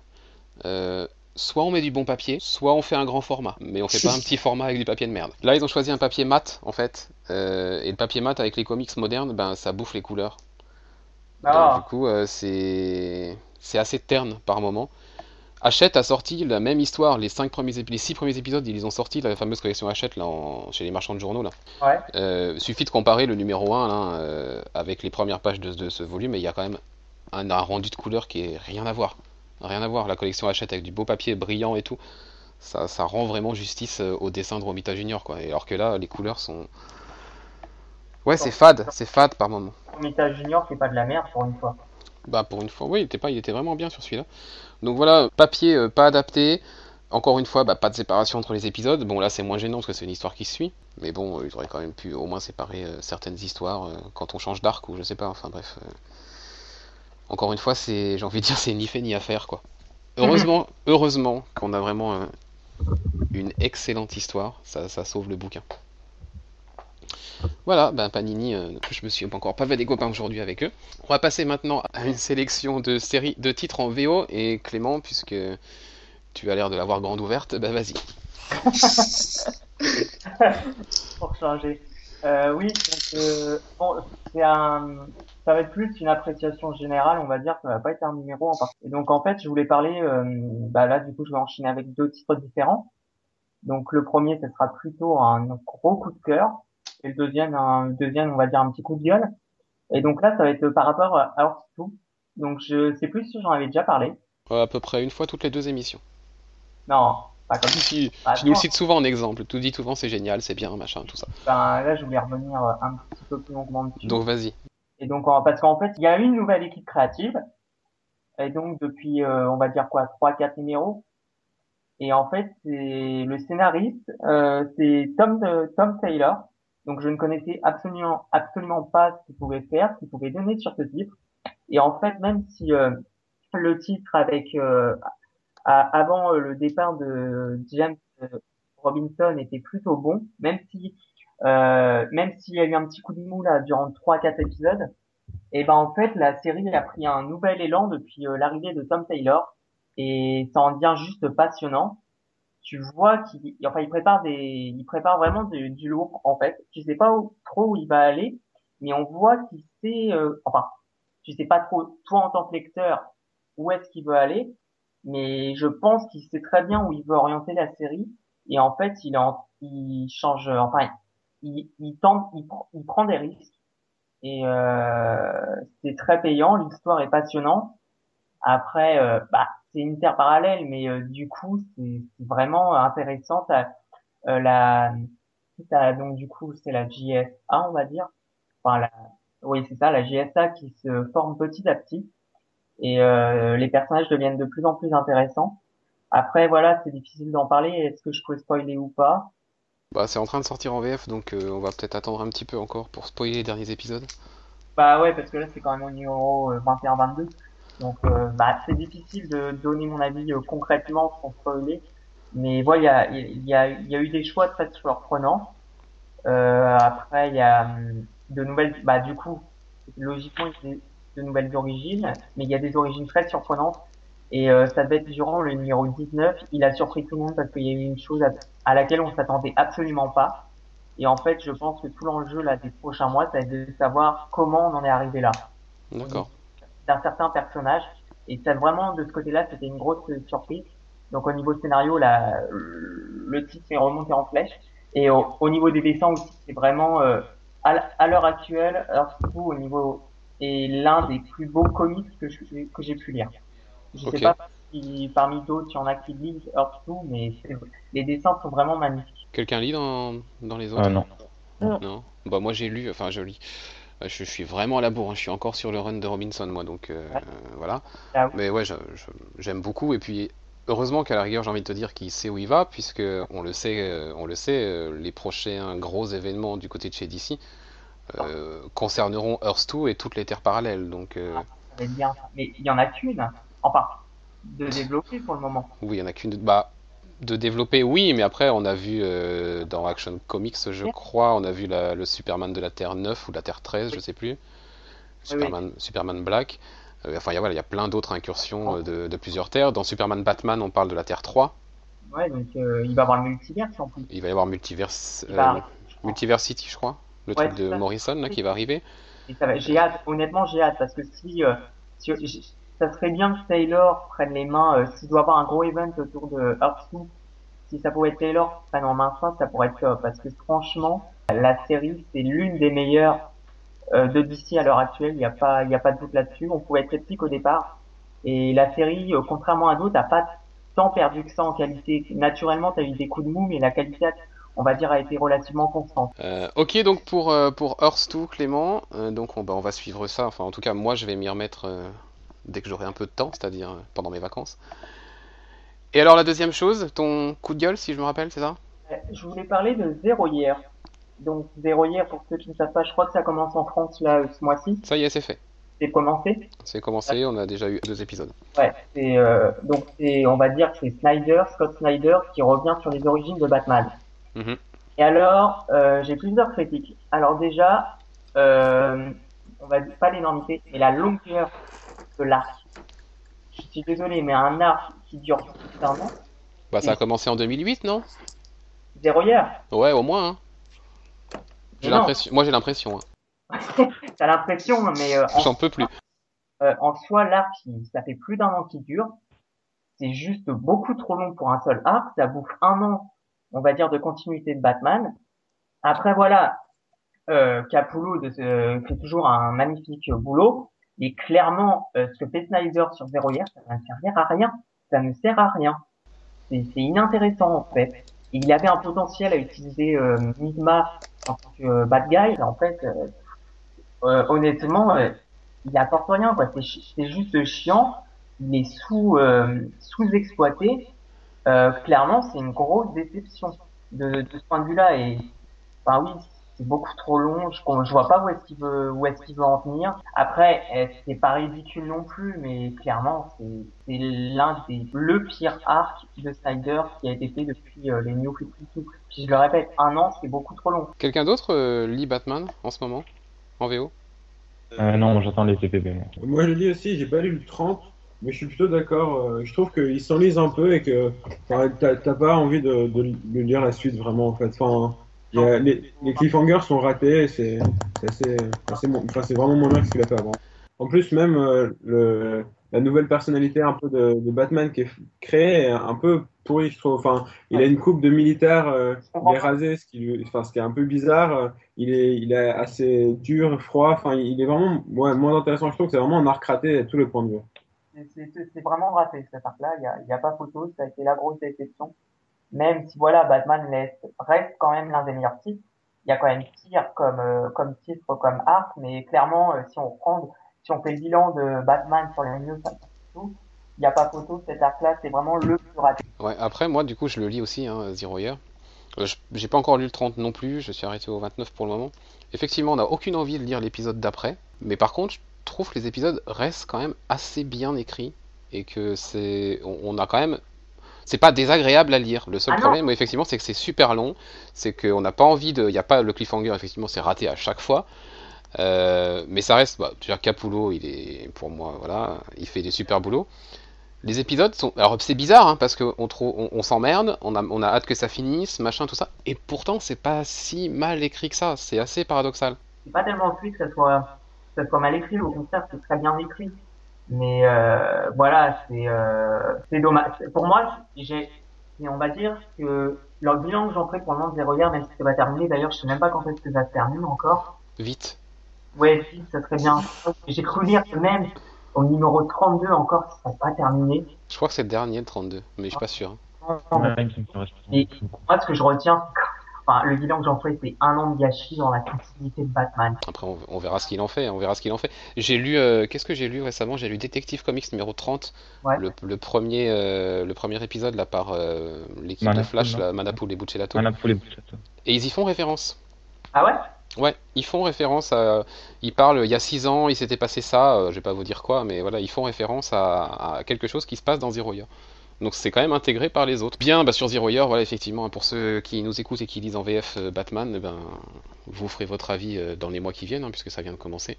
Et puis, bah, on verra la conclusion. Elvire, Oui, tu vas pouvoir nous parler d'une fille, un titre féminin chez DC. oui, j'ai commencé euh, Bad Girl dans les New 52, Ouais, mais j'en suis qu'au deuxième, euh, deuxième numéro, donc. ouais, Mais voilà, je cherchais un personnage féminin principal, ce qui est assez rare. Enfin, chez DC, un peu plus encore moins chez Marvel, d'après ce que j'ai compris. Mhm. Mais euh, pour l'instant, la dynamique est assez intéressante. C'est pas très éloigné de, euh, de son homologue masculin. C'est à peu près la même dynamique pour les deux épisodes, bah, les deux. euh, Mhm. comment dire, les deux numéros que j'ai commencé à voir. Mais euh, enfin, si, c'est la même dynamique appliquée quand même à un public, euh, un public plus féminin. Et je peux pas en dire grand-chose vu que j'ai lu que deux histoires pour le moment, mais ça me donne envie de continuer. Et, euh, et voilà, et c'est en ce moment. Moi, je l'ai lu en anglais, donc je sais pas si en Ouais. ce moment en français. Euh, si ça sort Ah, dans Batman Saga, euh, le magazine de, de Urban, là. Bientôt le 20, je crois, dans, dans Batman Saga, un truc comme ça. bah logiquement ouais ça devrait être dans ces eaux-là Et bah alors quelqu'un d'autre le lit, Batgirl Euh, moi, j'avais lu euh, au tout début. Ouais. Et alors pourquoi t'as arrêté du coup? Bah, parce que, euh, je sais pas, je trouve qu'après, au fur et à mesure de la série, je trouvais ça un peu lassant. Pareil. Et c'est pas le personnage que j'aime euh, le plus déjà comme ça, donc euh, voilà. Mais le début, il était pas mal, je trouve. Enfin, j'ai bien aimé Ouais. le début. En fait, moi Mais aussi, même j'ai- si on, si on lui donne moins les moyens que Batman a, enfin, elle part pas avec le même. euh, Ah bah elle part pas avec le même niveau, oui, avec le même matériel. avec le même oui. niveau, avec les mêmes Oui. matériels, avec le Oui. même. euh, Donc euh, ça pourrait être comme un Batman de seconde zone si on veut dire, mais ça pousse. euh, Enfin, ça, je pense que ça. Je sais pas si ça a été voulu, mais ça traduit bien la réalité des femmes dans la société. On part pas sur le même pied d'égalité que les hommes et on a besoin de faire plus d'efforts pour se faire accepter. Et peut-être que là, elle a besoin de plus d'efforts pour trouver son public aussi parce que. Enfin, je sais pas. C'est oui, assez, intéressant et puis c'est vrai que sur le Mhm. début on le ressent bien. Le problème qui moi m'a fait arrêter c'est qu'effectivement ça va vite traîner en longueur, tourner en rond et il y a un truc que je trouve hyper désagréable, c'est qu'elle elle pleurniche beaucoup en fait. Ouais, ouais, pareil. Euh, sous prétexte de, enfin c'est- voilà, c'est c'est pas parce Mais que c'est un C'est personnage. écrit par une femme par. euh, Oui, c'est Gail Simone. Ouais. C'est Gail C'est. Gail Simone. C'est. C'est pas c'est parce plus que on a un personnage féminin qu'on doit le faire pleurnicher comme ça sans cesse, quoi.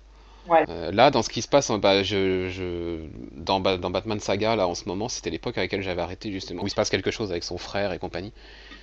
Et elle Ah oui, passe ouais, des épisodes entiers à geindre. C'est insupportable.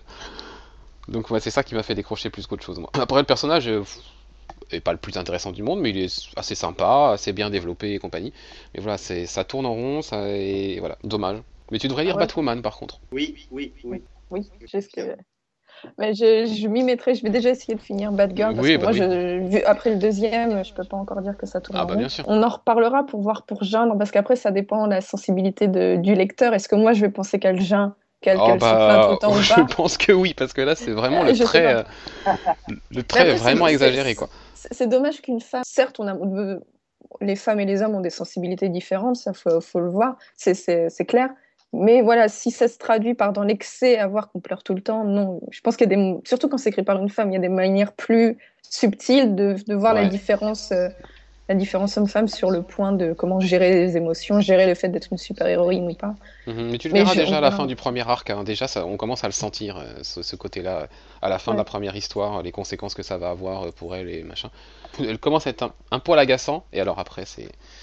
À partir du, ouais, du autour du 20, c'est c'est une catastrophe. Mais bon, je comprends qu'on aime le personnage et que certains continuent malgré tout. hein.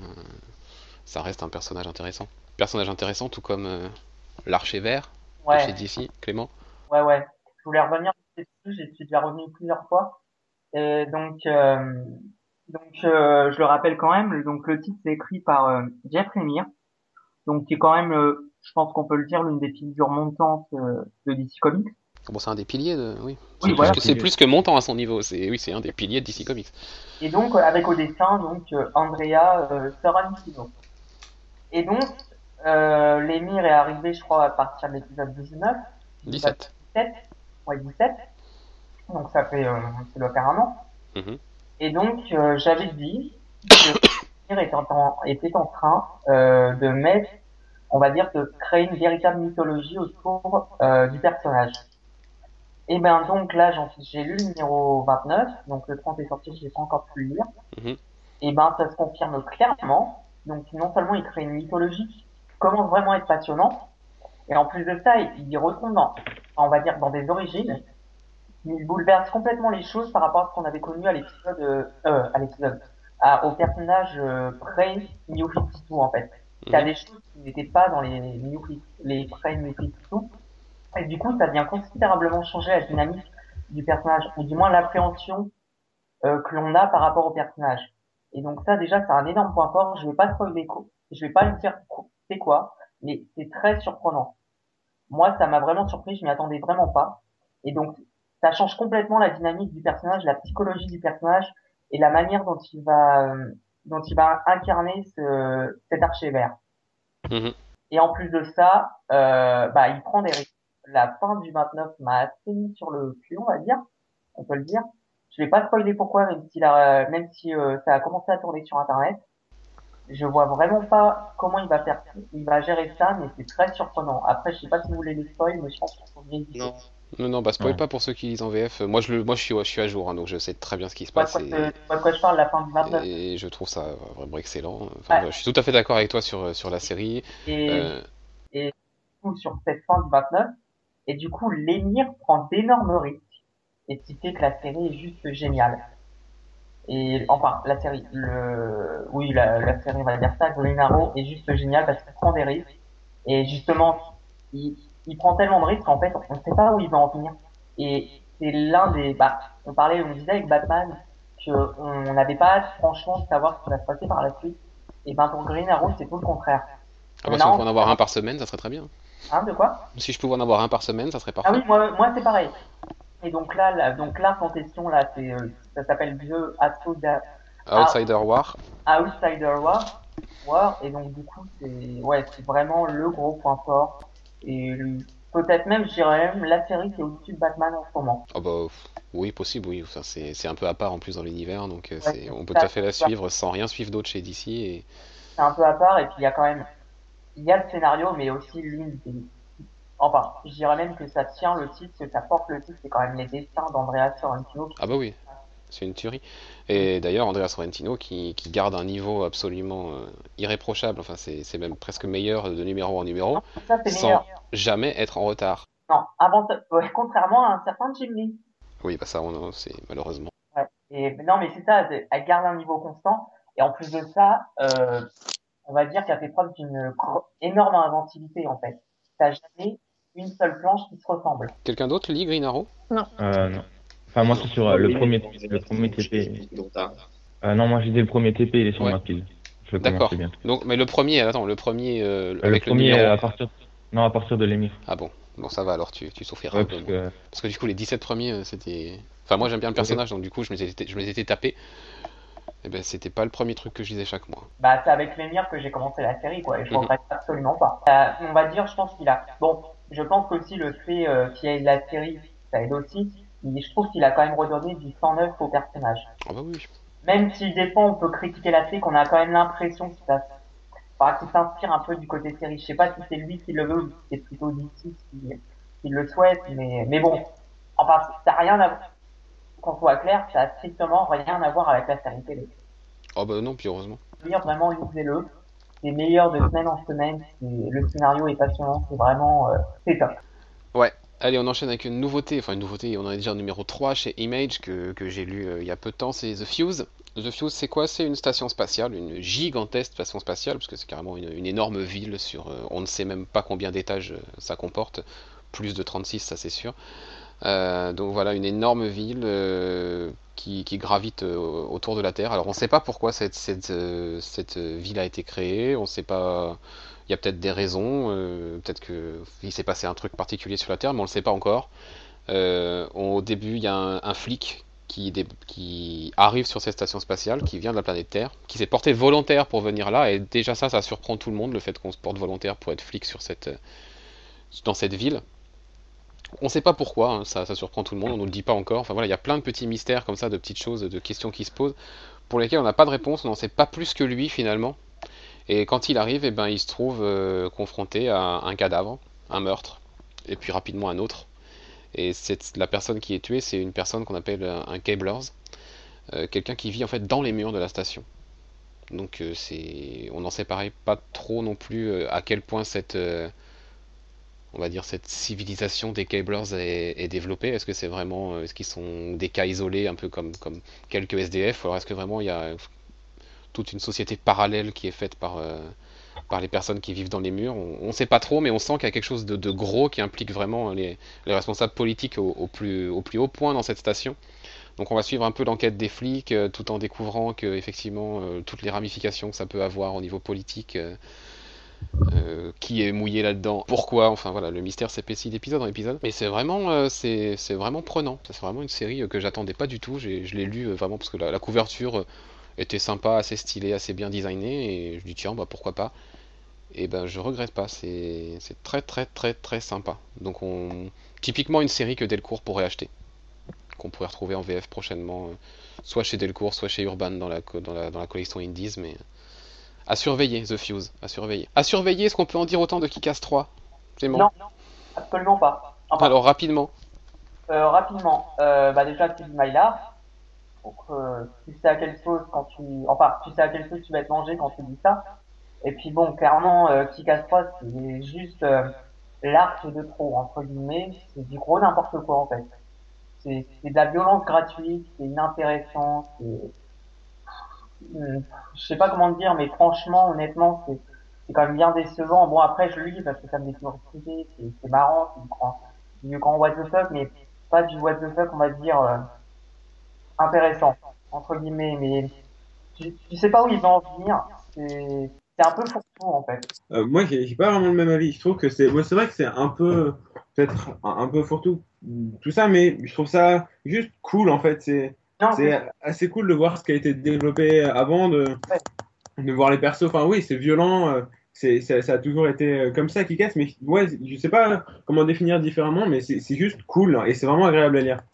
c'est cool. Bah, ça, tu, quand tu le lis, tu te prends pas la tête, en fait. Mais, Mais euh, le reproche que je fais, c'est que c'est fourre-tout, en fait.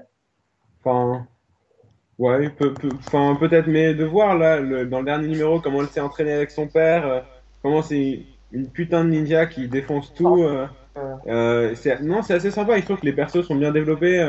euh, lui qui casse, qui, qui lâche un peu le truc. il y a, ouais, il y a des évolutions. euh, Enfin, c'est le, le, ce qui a toujours été la, la série, euh, montrer des persos humains et euh, qui, qui ont leurs problèmes et et de non je trouve que pour moi je trouve que ça, ça continue d'être aussi bien et, et c'est plutôt pas mal enfin je vais me dire trois fois mais moi j'aime bien Ok, bah c'est bien d'avoir des avis un peu qui, qui s'opposent, parce que comme ça, ça permet à chacun de, de se faire son idée, c'est cool. Moi après Millard, euh, j'ai un petit peu de mal sur tout ce qui est Kikas et compagnie. Par contre, j'aime beaucoup ce qu'il fait ailleurs, euh, notamment chez Image. Euh, récemment, son Starlight qui est, qui est très bien. Euh, je crois que c'est, je, crois que c'est lui aussi qui fait euh, Jupiter's Legacy, si je me trompe pas. Euh, pareil, je trouve ça, je trouve ça très très bien. Après, pareil, c'est vrai que ce qu'il fait un peu dans la branche indé de Marvel, j'ai- j'aime un peu moins, mais mais bon, c'est vrai que c'est pas prise de tête, quoi. C'est des titres qu'on lit. Euh. Voilà. Voilà, c'est, c'est de l'entertainment, quoi. C'est, c'est sympa. Donc, Leris, The Punisher. de, de Punisher. Donc, euh, bon, pour l'instant, euh, donc c'est un, un, un des, des relaunchs de Marvel Now. Pour l'instant, il y a, il y a quatre numéros. Ouais. Et euh, donc, j'ai lu les quatre numéros et je trouve que bon, c'est pas un, un truc euh, absolument exceptionnel, mais c'est assez sympa.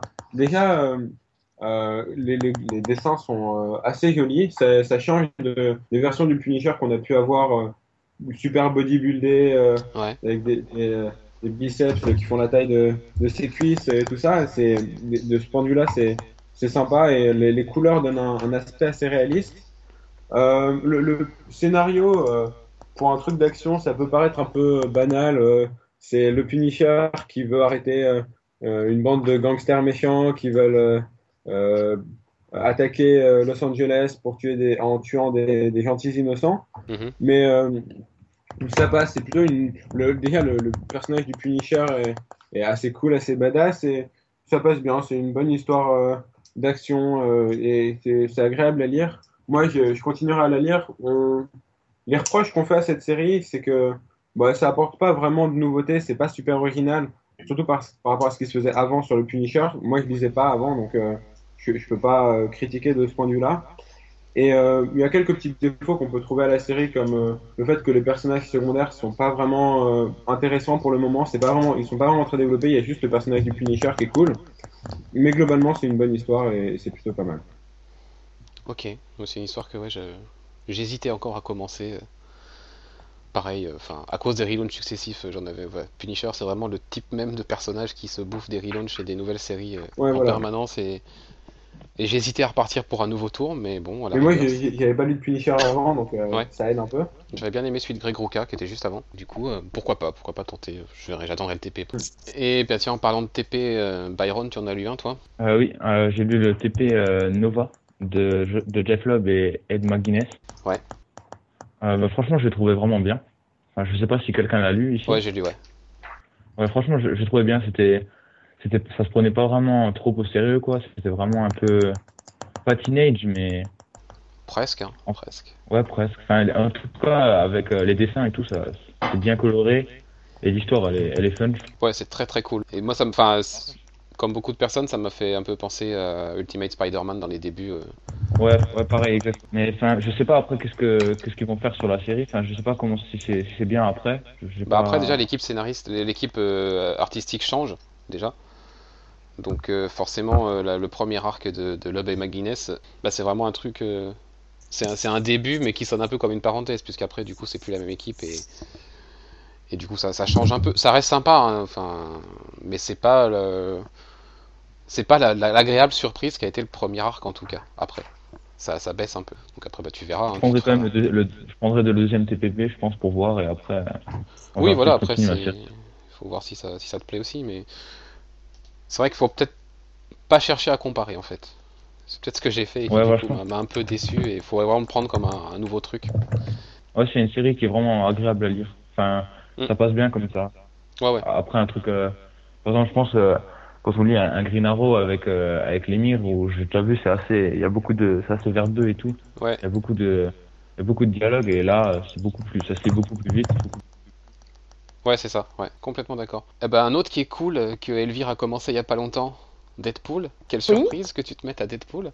Bah oui, parce que j'étais plutôt euh, un, un peu à cause de vous, hein, une vendue à 10, une vendue. Je commençais à être une vendue à DC, mais euh, j'avais envie de me mettre à Marvel. Au départ, j'avais pensé Captain America après avoir vu le film, Ouais. mais, euh, mais quand on m'a euh, expliqué le pitch de Deadpool, qui est en fait le super-héros qui casse le quatrième mur et qui sait qu'il est dans un comics, J'avais vraiment envie de voir ce que ça donnait, euh, ce que ça donnait en soi. Et euh, j'étais un peu désarçonnée parce que c'est pas du tout l'idée que je me fais du super-héros. Pour moi, le super-héros type, c'est soit Captain America ou Batman. Donc Oui. quelqu'un qui se prend très au sérieux, bah, pas au sérieux, mais euh, qui, enfin les comics sont traités sérieusement entre guillemets. Là, pas du tout. C'est euh, une grosse blague, mais dans le sens, euh, pas dans la qualité, mais dans dans les histoires en fait. Ça, ça, c'est, euh, ça reste dramatique ce qui se passe, mais c'est tourné euh, beaucoup en dérision. Et j'en suis, euh, en- enfin, je l'ai commencé en VO au quatrième. Genre là, j'en suis au quatrième. Et moi, bêtement, j'ai pensé que si j'achetais le cinquième en France, c'était euh, c'était ce qui suivait. Et en fait, non, pas du tout. Pas du tout, il fallait prendre le troisième pour avoir l'épisode 5, je crois. En sérieux? Voilà, donc, euh, Bah oui, parce que Enfin, c'est le, je Mac, devrais- le Mac Deadpool, il regroupe plusieurs épisodes en VF. donc voilà. Donc euh, bah, là, j'ai le 5 qui m'attend sagement, mais je dois Ouais. lire jusqu'au 9 en version VO pour arriver, Ouais, ouais. euh, pour arriver au 5. Mais euh, oui, c'est pas du tout. euh, Enfin, moi, c'est un peu désarçonné le style, mais dans le bon sens. On a un, un- un super-héros qui se prend pas du tout au sérieux, qui prend pas du tout au sérieux ce qu'il est, et euh, qui nous parle. Rien que la, la première scène où moi j'ai découvert, où je l'ai vraiment vu dans le comics, il sort des entrailles du- d'une euh, sanguinolente, d'une espèce de bête, euh, je sais pas trop quoi. Euh, donc voilà, comme première impression, c'est très très bizarre. Euh, le personnage risque d'é- risque d'évoluer par la suite sur un aspect un peu plus sérieux que vis-à-vis des, des arcs en fait des derniers arcs des derniers arcs euh, qui ont eu lieu là aux États-Unis donc je pense notamment euh, à l'arc euh, dans un charmant pays tu vois de quoi je parle Oui. et bon j'ai loupé un numéro du coup j'ai pas trop compris comment on en était arrivé là mais j'ai compris globalement euh, c'est vrai que l'arc, je m'attendais pas à un arc de ce style-là parce qu'il était plutôt sérieux et je m'attendais pas à ce qu'on s'attarde autant- euh, sur le personnage en fait de Deadpool parce qu'il il m'avait, les scénaristes m'avaient pas spécialement, enfin le ou les, je sais plus m'avaient pas euh, spécialement habitué à ça en fait. Et Mhm. Du coup, ça rend le personnage intéressant et euh, ça se tient quand même sur pas mal de numéros, mais à savoir quand même qu'aux États-Unis Deadpool c'est quand même un bimensuel à ma connaissance. Oui. euh, il y a deux numéros par mois, donc euh, du coup ça permet, ça leur laisse plus le temps d'étaler euh, l'histoire et de faire des arcs hein, assez conséquents. Mais non, là, moi, effectivement, le personnage devrait évoluer. Ça peut être plutôt intéressant, même si j'espère qu'ils vont quand même, et je pense qu'ils le font parce que c'est quand même la caractéristique de Deadpool, c'est pour ça qu'il est si apprécié, son côté complètement what the fuck. Et donc euh, voilà. Et euh, ce qui est assez marrant, c'est si je me trompe pas, tu peux me corriger si je me trompe, c'est qu'en fait entre quand ils souhaitent faire entre guillemets une pause entre un, euh, entre deux arcs, c'est qu'en fait ils vont faire un numéro qui est style dans les comics des années 60. Et je trouve ça assez marrant, ça fait une petite pause et c'est du grand n'importe quoi là. Au dernier numéro, je vais pas dire le contenu, mais c'était euh, Ah bah non, Non, on dit pas. parce que je l'ai pas lu en plus. tu l'as pas lu, Ah, ouais, voilà. c'était du grand n'importe quoi et ça m'a bien fait rire. Non, c'est c'est- franchement même en n'étant pas fanat des personnages de Marvel, c'est Deadpool, c'est quand même le comics à lire euh, chez Marvel. C'est une bonne entrée chez Marvel pour être attiré tout de suite par la singularité du, du héros. Et même son super pouvoir, j'avais jamais. Souvent, il y a des super pouvoirs qui se retrouvent chez les héros qui sont très semblables, mais là, j'avais jamais. euh, Non Bah, c'est l'immortalité. Enfin, l'immortalité, c'est, il a l'autogérison, c'est comme Oui, Wolverine. voilà, c'est un peu Wolverine. euh, En plus, Oui, à part Wolverine. Mais je l'aime pas celui-là. enfin Pour moi, il Wolverine. n'existe pas. Ok, ça tombe bien, Léris va nous en parler bientôt. Euh, on reste dans le Marvel No avec Arnaud, Guardians of the Galaxy. Marvel No, hein, je me trompe pas. hein. Ouais, j'ai beaucoup aimé. Alors, euh, je connaissais pas du tout. Enfin, je connaissais un petit peu avec euh, ce que j'avais pu voir sur le film. Mais déjà, je je lis pas de Marvel. Euh, C'était une entrée dans l'univers Marvel. Et j'ai beaucoup aimé les personnages. Euh, j'ai oublié son nom, le, le héros. Euh, Star-Lord, Star. Star-Lord. Peter Quill. Il... Ouais, Peter Quill, Star-Lord, il est hyper cool. Et même tous les personnages sont très drôles. Rocket Raccoon, bien sûr, en premier. Et même Groot, avec son, juste son I am Groot, il est génial. Mhm. Et, et on- il y a une bonne dynamique entre tous les personnages. J'ai des réserves sur Gamora, parce que c'est la seule personnage euh, un peu trop sérieuse par rapport aux autres. Ils sont tous un peu à déconner, à, à faire n'importe quoi. Et c'est le personnage le plus sérieux. Du coup, ça rompt un peu avec euh, le reste de l'équipe. Et elle est pas trop développée encore. Pour l'instant, j'en ai lu deux ou trois. C'est celle qu'elle a moins développée, celle qu'on voit le moins. Et donc, euh, Mhm.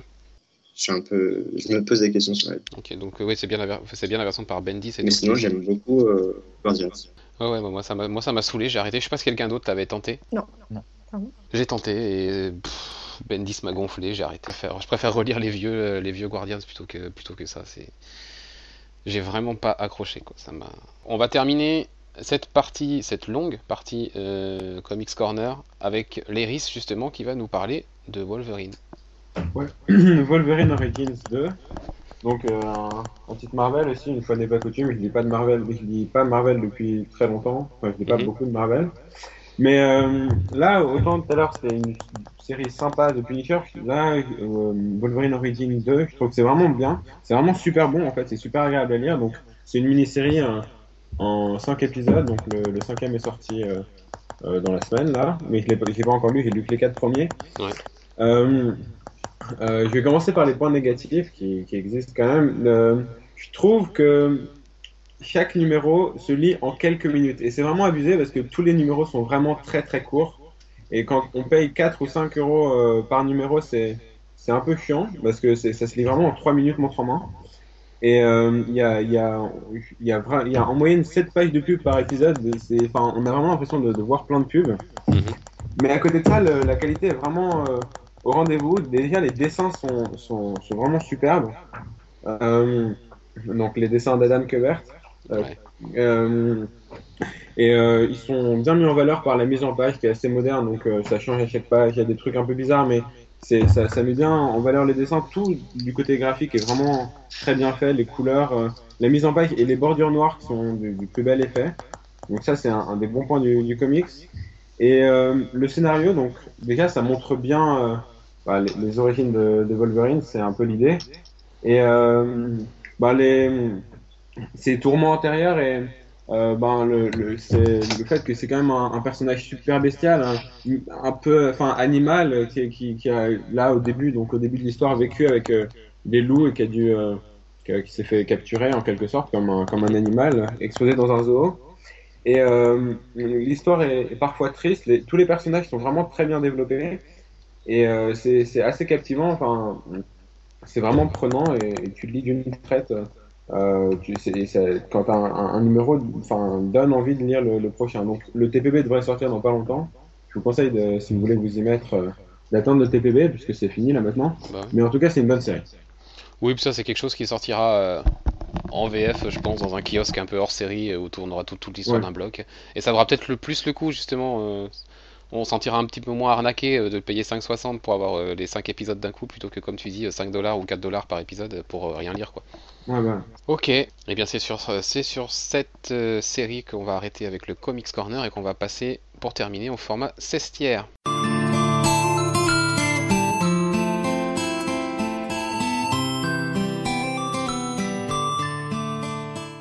Format 16 tiers où on va parler des films et des séries que nous avons vus récemment, des trucs qui sont sortis plutôt dernièrement, hein, puisqu'il n'y a que des nouveautés dans ce qu'on a choisi. On va commencer avec Arnaud, qui nous en a déjà parlé tout à l'heure avec son histoire des deux versions différentes. Arnaud, tu as vu The Amazing Spider-Man 2. Oui, alors pour le titre complet, titre pourri d'ailleurs, Ah, euh, The Amazing Spider-Man, le destin d'un héros. mon Dieu. Donc, toujours réalisé par le même, Mark Webb, toujours écrit par Alex Kurtzman et Roberto Orsi. Euh, bah, les acteurs, euh, toujours Andrew Garfield et Emma Stone, pour jouer euh, bah, Peter Parker et Gwen Stacy. Harry Osborn, joué par Dane Diane. Et soi-disant le gros méchant du film, euh, Electro, joué par Jamie Foxx. Je sais pas si des gens l'ont dé- l'ont vu aussi. Ah ouais. Clément, je crois. Ouais, Clément, tu l'as vu? Euh, Je sais pas ce que tu en as pensé, mais moi, moi j'ai j'ai plutôt bien aimé parce que j'attendais rien du tout du film. J'avais pas trop aimé le premier, Il surpasse donc largement, j'attendais rien de celui-ci. Comment? Il surpasse largement le premier. C'est pas difficile. Par contre, euh, les acteurs sont bons. On sent euh, Andrew Garfield et Emma Stone euh, bien dans leur rôle, bien plus que dans le premier. Par contre, niveau scénario, c'est nul. Et vraiment nul de chez nul. Il y a 36 000 intrigues. euh, il y en a trois qui sont développées. Euh, ok, d'accord, à la fin. Enfin, il y a beaucoup d'intrigues servent à introduire des personnages pour la suite du film et le potentiel spin-off sur euh, les Sinister Six. D'accord, mais ça fait énormément d'intrigues en deux heures et demie. Et du coup, ça fait que bah, il y a rien qui est développé réellement.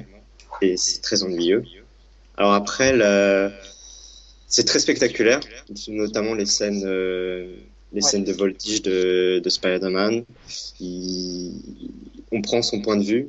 Du coup, euh, c'est bien, on, se- on se balade de ba- de- d'immeuble en immeuble et c'est fluide. euh, c'est plutôt impressionnant même. Je trouve que c'était très impressionnant.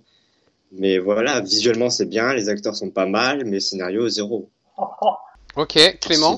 oh, non, c'est- non, je suis, là, je suis pas d'accord. Euh, enfin, je te rejoins sur certains points. Euh, au niveau des acteurs, je les ai trouvés bons, ça passe.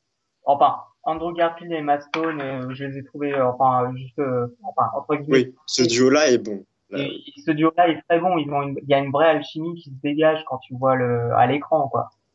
D'ailleurs, pour moi, les meilleures scènes du film, c'était entre eux. Je trouve, oui, oui, clairement. clairement. Et ça sert le film. Oui, ça, ça sert clairement le film. Et c'était d'ailleurs l'un des aspects les plus développés dans le film, qui était plutôt bon. Même très bon, d'ailleurs. J'ai, beau- j'ai beaucoup aimé. Euh, effectivement, visuellement, j'étais surpris. Parce que ça, visuellement, le premier m'avait pas trop marqué, en fait. C'était bien, mais sans plus. Et là, je trouve qu'il y a eu, enfin, visuellement, je l'ai trouvé quand même bien supérieur au premier. Euh, rien qu'au niveau de Electro, déjà. Qui est pas Le design est sympa, ouais. et le design est sympa, il est pas du tout dégueulasse. Les effets spéciaux, euh, bon, assez moment, franchement. Euh, bah, notamment la scène, euh, la première scène. Donc celle-là m'a bluffé, c'est vraiment impressionnant. Oui, c'est spectaculaire. Ouais, c'est vraiment spectaculaire. Après, ce qui m'a un peu gavé, c'est ils ont voulu donner certains effets de slow motion, on va dire, mais j'ai trouvé que par moments ils en abusaient un peu trop, donc ça m'a un peu. Non, moi j'ai trouvé ça intéressant parce qu'il doit y en avoir, il doit y en avoir que deux ou trois Ouais, mais ça m'a un peu dérangé sur ça. J'ai trouvé que pour une scène, ça avait pas trop d'intérêt. En revanche, pour faire un effet. euh, En revanche, pour d'autres scènes, bon, notamment, tu verras, je te doute de la quelle scène je parle en particulier, Oui, oui, oui, je, je vois laquelle tu parles. à laquelle je parle. Par contre, c'était vraiment très réussi, ça a été bon. Et de ce point de vue-là, du coup, euh, je trouvais que la 3D apportait un plus. Je l'ai pas vu en 3D. Je l'ai vu en 3D, et du coup, je l'ai vu en 3D le film, parce que j'avais flemme d'aller le voir en 2D, parce que c'est un, c'est un autre cinéma. Bref, vrai pour le coup, la 3D n'est pas si inutile que ça par moment. C'était plus Par moment. Maintenant, là où je te rejoins pas pour le scénario, je te trouve. Bon, il est- pas parfait.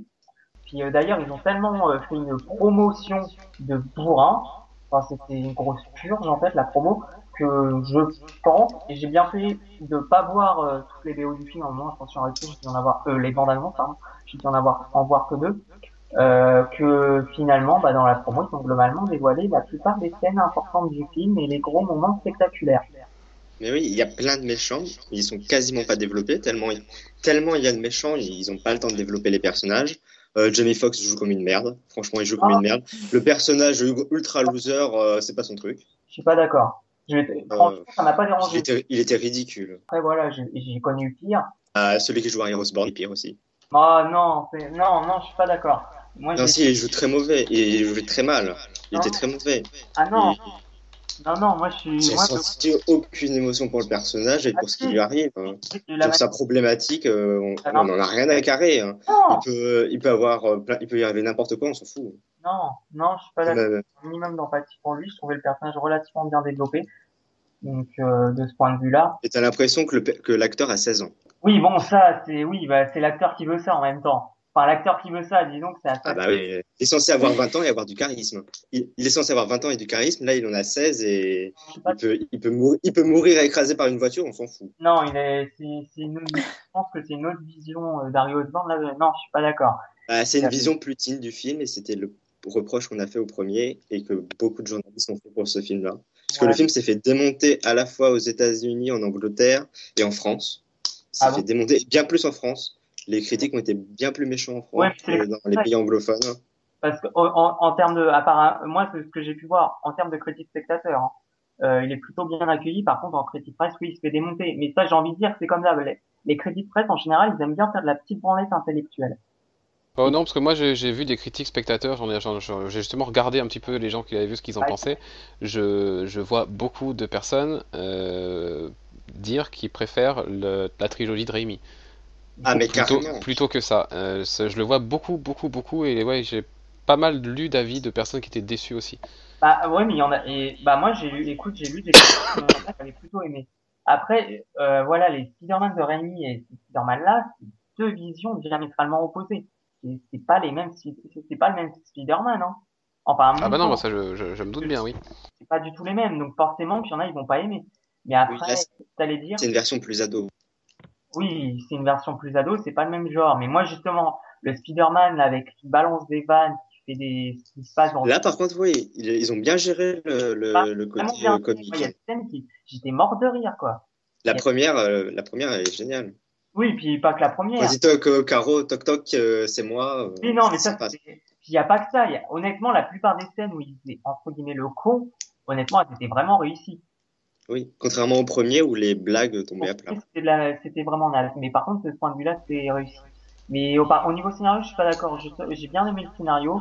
Ça a eu pas mal d'avancées sur certains points. Après, oui, on pouvait peut-être regretter qu'ils aient mis trop de, pas de fil rouge, mais trop d'éléments. Ils ont alambiqué trop de, En fait, ils veulent faire, euh, c'est le, syndrome- le syndrome d'ici. Ils veulent faire comme Marvel, développer tout un univers. ça, Et ils balancent plein, plein de trucs, plein de sous-intrigues pour annoncer des personnages, des spin-offs, machin, compagnie, que bah on s'y retrouve plus. Ouais, je suis pas tellement d'accord parce que juste, moi justement, j'avais peur que ça soit pas fluide et en fait j'ai trouvé le film, je me suis pas ennuyé devant le film, j'ai passé un bon moment et euh, et justement j'ai trouvé le film beau, bien fluide, que ça s'enchaînait bien. J'ai vraiment préféré le ce- celui-là au premier, j'ai passé un bon moment je l'ai trouvé plutôt bon. C'était avant tout un film qui lance l'univers Spider-Man au cinéma, loupé ou pas, on le verra. Euh, Est-ce que euh, ce film, entre guillemets, d'introduction a été loupé? C'est comme, comme on le juge, mais clairement, oui, c'est un film qui cherche à introduire euh, une véritable saga, enfin, un univers Spider-Man au cinéma. Il a, il y a plein de références, t'as des personnages qui ont été introduits, voilà. Et un dernier point sur le film, la, la musique quand même, bah, c'est du, c'est ce que fait Hans Zimmer depuis un certain temps, c'est du petit Hans Zimmer, quoi. La BO, la, contrairement d'ailleurs, l'un des reproches qu'on peut faire à cette euh, franchise, c'est c'est la, c'est la musique. C'est tellement en dessous de la BO Là, de de ça sent la, la reprise. hein. Ça Ah oui, complètement. La reprise d'autres euh, œuvres de Hans Zimmer. hein. Il, a, il a pas voulu se faire chier. Ah non, il s'est pas fait chier. Tu reconnais complètement Hans Zimmer. Et c'est tellement, mais tellement inférieur à la BO de Spider-Man. Et tellement, Et oui. de ce point de Par vue. contre, ils m'ont beaucoup surpris sur la fin de film. Je dirais pas quoi, mais ils m'ont beaucoup bah, surpris. Oui, oui, bah, moi aussi. C'est juste depuis tout à l'heure, je critique le scénario, mais je dis que sur la fin, ils, ils ont fait un bon truc. Oui, C'est bah, on voit de quoi, je, je pense de, je vois de quoi tu parles. Et oui, non, ils ont fait un bon truc de ce point de vue-là. Euh, t'as vu une, une scène avec Tante May, moi, qui m'a, que j'ai trouvé plutôt bien. Non, elle sert à rien dans le film. euh, Elle fait pot de fleurs. Oh non, non, mais, Elle a deux scènes, elle se plaint et elle chiale. hein. non, justement, j'ai bien aimé cette scène. Après, oui, elle sert à rien. Et après, Bah voilà, moi, elle ce sert à rien. Elle fait pot de fleurs, quoi. que j'aime bien dans cette saga, c'est contrairement à la saga de Raimi, c'est qu'on met, ils mettent un minimum en avant les parents de Peter. Enfin, il y a une histoire de ce côté-là un minimum, ce que j'avais reproché un peu. Et voilà, c'est ce que je te dis. Il lance beaucoup trop d'intrigues dans le film. Les parents de Peter, euh, les méchants, euh, Les sa, parents de son- Peter. sa copine. euh. C'était lancé, Voilà. c'était lancé depuis le premier film. Ça paraissait qu'ils n'allaient pas faire abstraction durant tout Mais oui, mais c'est trop. C'est trop Ouais. pour un Bon, de toute façon, on vous mettra pas d'accord, hein. Non, j'ai trouvé avait pas. bien géré, moi. Mais clairement, on a des avis bien différents. Donc on va laisser des gens faire se faire leur propre avis. Euh, pas moi clairement parce que je j'ai pas vu le premier et je voilà j'ai pas du tout envie de, de, de, voir le ni le premier ni le deuxième. Enfin du coup je sais pas les autres euh, si cette euh, nouvelle version de Spidey vous intéresse au ciné ou si comme moi pas du tout. Moi, si j'ai été voir le premier du, bah, j'ai vu les trois anciens et j'ai vu le premier de la nouvelle du relaunch. Je vais, enfin, je devais aller le voir avec une amie la semaine prochaine, mais vu qu'Arnaud, qui d'habitude, a je sais pas, il est pas, il a été assez véhément là pour le critiquer, donc ça veut dire que ça doit être vraiment de la merde. Mais non. Non, mais non, non, le film est. tu- Quand tu sors du film, tu as passé un bon moment. Ça. C'est juste que tu es déçu par le scénario. Mais tu as passé un bon moment. Contrairement au premier où tu Ok. dis je me suis fait arnaquer. Ok. Euh, Byron, euh, Léris, vous branche ce film ou alors euh, vous en Bah, moi, tamponnez comme comme toi, euh, ça me donne, enfin, ça me donne pas particulièrement envie de le voir et j'avais pas envie de le voir euh, avant. J'ai pas vu le premier non plus et euh, bah ouais, ça me, ça me tente pas trop. Byron? Moi, euh, moi si, je pense que je vais quand même aller le voir. J'avais plutôt aimé le 1, je trouvais qu'il était, il était assez cool. J'aimais pas trop déjà à la base la trilogie de Rémi, donc euh, je pense que j'irai quand même euh, le voir. Ok. Et puis s'ils sont pas si bons que ça, je pense que, enfin, j'ai pas très envie de leur donner de la thune euh, en. Ouais c'est ça ouais pour les encourager. c'est un peu ça. Arrêtez le massacre. Mais moi, j'avais Ok. bien aimé la trilogie de, de Raimi et ce matin, j'ai regardé euh, Honest Trailer. Euh, et en fait, non, c'est- je sais pas pourquoi j'ai donné. Enfin bref. Mais tu... Je me suis rendu compte, en fait, moi, ce matin, que je me rappelais plus du tout de la trilogie de Rémi. Sérieux? Je... c'est- J'ai complètement occulté. J'ai complètement occulté ça. Je... me- Soit le premier, le deuxième ou le troisième, j'ai... Le 3, il a jamais existé. Le, le 3, tu peux pas l'oublier, hein, tellement c'est euh, Bah, tu vois, je l'ai Tellement c'est mauvais. Je l'ai tellement c'est oublié. mauvais. Voilà. Donc bon. Bien, Clément, tu as vu Captain America The. Winter Soldier et tu as Enfin, une, une minute trente pour nous dire à quel point tu as kiffé. Euh, euh, j'ai pris mon pied. Euh, je m'attendais pas à ce qu'il soit aussi bien. Euh, au niveau, au- bon, clairement, c'est clairement le meilleur Marvel. Ça, il n'y a pas photo. Au niveau du scénario, ça se tient. Les, globalement, les acteurs sont vraiment bons. Je dirais pas très bons, mais vraiment bons. Et du coup, ce qui me plaît, c'est que ça va avoir plein d'incidences pour l'univers Marvel. Et il y a eu une grosse amélioration au niveau du, par rapport à Captain America 1, au niveau des scènes d'action qui étaient vraiment bien faites, bien chorégraphiées. Puis au niveau du scénario, quoi, il n'y a pas photo. Le scénario, et contrairement, par exemple, à The Amazing Spider-Man, le scénario, rien n'était dévoilé dans les bandes annonces.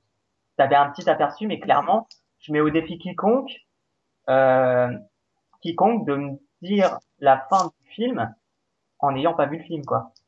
Enfin, je sais pas ce que, si vous me comprenez ce que je veux dire, mais Oui, tu, tu vois, il y en a être on assez clair. on pouvait pas s'y attendre. Et de ce point de vue-là, il y a, il y a eu un tas de points positifs, plus, certains Moi, je pense que Captain America gagne et qu'il meurt pas et qu'il n'y a pas de problème. Ben, il y a des problèmes. Ouais. Il y a des problèmes. Il y a Non. beaucoup de problèmes. Bon, euh, des pas très grave, si. Ah si. Si, Ah. Même, gros, gros problème. Mais, mais si on a lu les Ah, comics, pas on, on il y a un pas- personnage euh, qui voulait pas, euh, mais qui Non, a tu peux pas deviner pour sauver euh, Captain America. Même en lisant les comics, on, on peut pas deviner. euh, Non, on peut pas. Non, même Non, en lisant les comics. ça n'existe pas dans les comics. ouais. Ok, d'accord. Donc euh, voilà, non, mais sinon effectivement, euh, ce film mérite sa réputation. J'ai vraiment été bluffé. C'est vraiment la première fois que que j'ai pris autant mon pied devant un film Marvel en fait. Clairement, euh, même Captain America surpasse largement Avengers dans son genre. Il y a pas photo. Déjà que je porte pas trop Avengers dans mon cœur, loin de là. Mais non, Captain America, qui comme certains avaient dit, et effectivement je trouve à juste titre, euh, li- limite, vous pouvez voir Captain America sans penser que c'est un film de super-héros parce que c'est avant tout en fait une sorte de thriller en fait. Non, parce que Ah bah là, on est dans la conspiration, dans l'espionnage et voilà, on n'est oui, pas c'est plus tout- un thriller de conspiration qu'un film de super-héros. Et voilà, c'est ça. Et sinon, une mention spéciale aussi euh, à l'acteur qui joue le faucon. J'ai adoré. Je trouvais qu'il apportait vraiment quelque chose au film. Ah, il était cool. Ah, il était, j'ai trouvé classe. Plus les scènes d'action. euh. Non, je pense avoir dit très brièvement.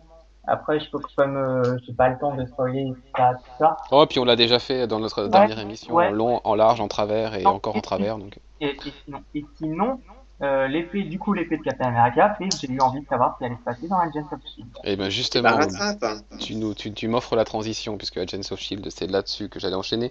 Euh, faire un petit point justement après Captain America. Euh, eh ben effectivement, euh, les conséquences de Captain America sont vraiment, vraiment traitées dans la série.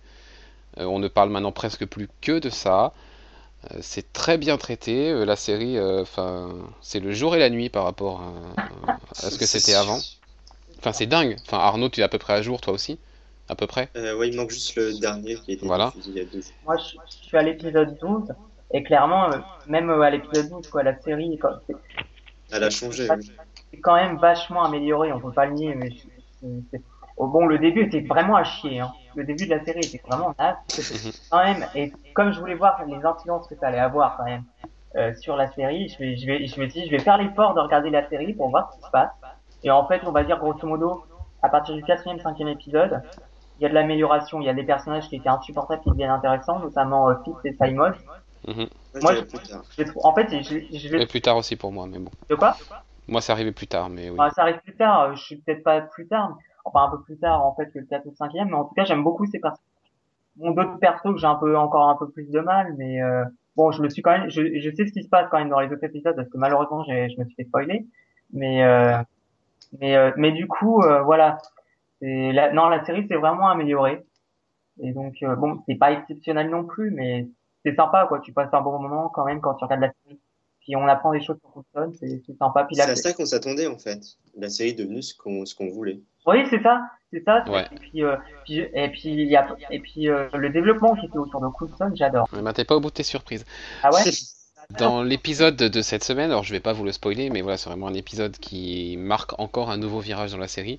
Ah bon? Euh, on sait que, on le sait, hein, que Maria Hill est présente dans cet épisode, et elle est présente durant tout l'épisode. C'est pas juste une apparition, elle a plusieurs scènes. euh, elle, a, elle- elle a même un combat, figurez-vous. Donc, euh, non, non, elle est, elle est très présente dans cet épisode. Euh, Il y a de nouvelles orientations qui sont prises et on apprend justement à la fin quelque chose que moi j'avais pas vu venir, voilà, concernant Coulson. Donc euh, intéressant, plus qu'un épisode avant le final. Déjà? Ouais, du coup, voilà, je pensais pas dire ça il y a, il y a 5 ou 6 mois, mais enfin, j'ai j'ai vraiment hâte de voir comment ça va se finir. Et j'ai surtout, je commence surtout à être un peu curieux de savoir quel est l'avenir de cette série, parce que là, on, se trouve à deux épisodes de la fin et on sait toujours Ah pas oui. si ça va continuer ou pas. Et c'est- presque ça qui me gêne le plus. À mon avis, on, on, on comprendra la, euh, à la fin de la saison, je pense. Ouais, Soit et ils vu vont le régler titre toutes du les final, histoires. Vu- le titre du final, on se dirige plutôt vers mon hypothèse Ah, que vers la tienne concernant ce qu'on avait dit, mais euh, voilà. Quoi Je crois que c'est The Beginning of the End, un truc comme ça. C'est Ouais, quoi le titre du final hein? The Beginning of the End, un truc comme ça. euh, Ouais, final, quoi. J'ai plus les mots exacts, mais voilà. Donc bah, on verra, hein, mais il ne reste plus que deux semaines à attendre. Tout comme pour Arrow. Est-ce que c'est toujours aussi bien? Oh oui, ok oui, ok oui. Euh, je sais plus c'est quand la dernière fois que j'en avais parlé, à quel épisode on devait en être? Bah la dernière fois que t'étais là. La dernière fois que t'étais là, t'en as parlé. On devait en être. Chaque fois pas, que t'es là. L'épisode Il y a six 14, mois. 15, euh, je sais pas. Mais non, mais c'est pas ma faute parce qu'en fait la série à chaque fois il se passe un truc mais monumental. Et en Bon allez, dis-nous, dis-nous ça- comment ça s'est Vas-y, passé les, vas-y. les, les dates des dernières semaines rapidement, sans spoiler. sans spoiler, mais en, mais en fait la, la série mais en fait t'as eu quand même des petits coups de mou, t'as eu des épisodes plus ou moins inintéressants, pas top. Bah, tu peux dire chiant, hein. Hein Tu peux dire qu'on s'est fait chier pendant trois semaines, hein. T'as le droit. Épisode sur Deagle, par exemple. Par exemple. euh, Oh, voilà. ouais. épisode on va dire. Et en fait euh, ils, ils sont encore sur une pente et ils montent une remontée en puissance et en fait l'épisode 20 bah il a surpris tout le monde. Je sais pas Ah, je pas vu. Ah bah, la fin surprend tout le monde, effectivement, parce que c'est un peu le choc. Non mais c'est un Mais- peu comme C'est la... c'est qu'en fait c'est le dernier diffusé? Chut, Non, Non. c'est l'avant-dernier, mais on ne dira rien. euh, On ne Ouais, dira rien. oui, je vois. Mais Moi, j'ai pas fini la saison 1, donc. euh, Eh oui, eh oui. grosso modo, en fait, l'épisode 20, re- euh, on va dire que l'épisode 20 euh, transcrit parfaitement la qualité de la série. C'est que les scénaristes prennent des risques, mais des risques énormes. C'est qu'ils attendent pas, ils se font plaisir en fait. Ouais, un, un peu trop des fois. Un peu, bon. ouais, un peu trop, c'est vrai qu'ils se calment un peu, mais en fait, c'est limite qui pas à chaque épisode. En fait, il se passe pas grand chose durant le long d'épisode, et en fait, durant les 4 dernières minutes, ils vont te bombarder de trucs qui vont te donner qu'une envie, c'est de voir la fin de l'épisode. Euh, la fin de l'épisode. L'épisode suivant, pardon. Mhm. Et en fait, euh, non, puis, euh, contrairement à la saison 1 où t'avais beaucoup, de, pas mal de stand-alone, là, j'ai l'impression quand même la saison 2, le fil rouge est quand même omniprésent. Ah bah oui, oui, on n'a pas le temps de respirer. Non, mais c'est ça, il se passe toujours un truc nouveau, t'as toujours un changement de dynamique, c'est vraiment intéressant, des... et puis, ouais, enfin, ils prennent leur temps, oui et non, mais euh, il y a certains trucs, euh, bah, je vais faire encore la comparaison, mais c'est plus trop d'actualité maintenant, mais euh, t'avais des défauts récurrents dans Smallville, et en fait, mais Arrow, c'est des années-lumière, Bah oui, c'est impressionnant, c'est à des années-lumière. j'arrive même plus à le comparer. Mais, mais Non, mais c'est ça, c'est pour ça que je te dis, c'est un peu, je peux qu'on veut dire parler Smallville, mais c'est même plus comparable en fait. C'est tellement une qualité euh, supérieure. Et puis, faudrait quand même saluer, je voudrais bien, enfin saluer entre guillemets, mais les acteurs se sont vachement améliorés. Hein. bah, Elle pouvait pas faire pire. hein. Euh, il y en a, il y en a, il y en a qui sont pas améliorés. euh, Genre qui, Laurel. Laurel. bah tiens, tu vois. Cœur. elle devient un peu plus intéressante quand même. bah, Byron, toi, tu regardes, je crois. euh, ouais, bah, j'ai regardé le dernier épisode, là, celui qui est sorti hier.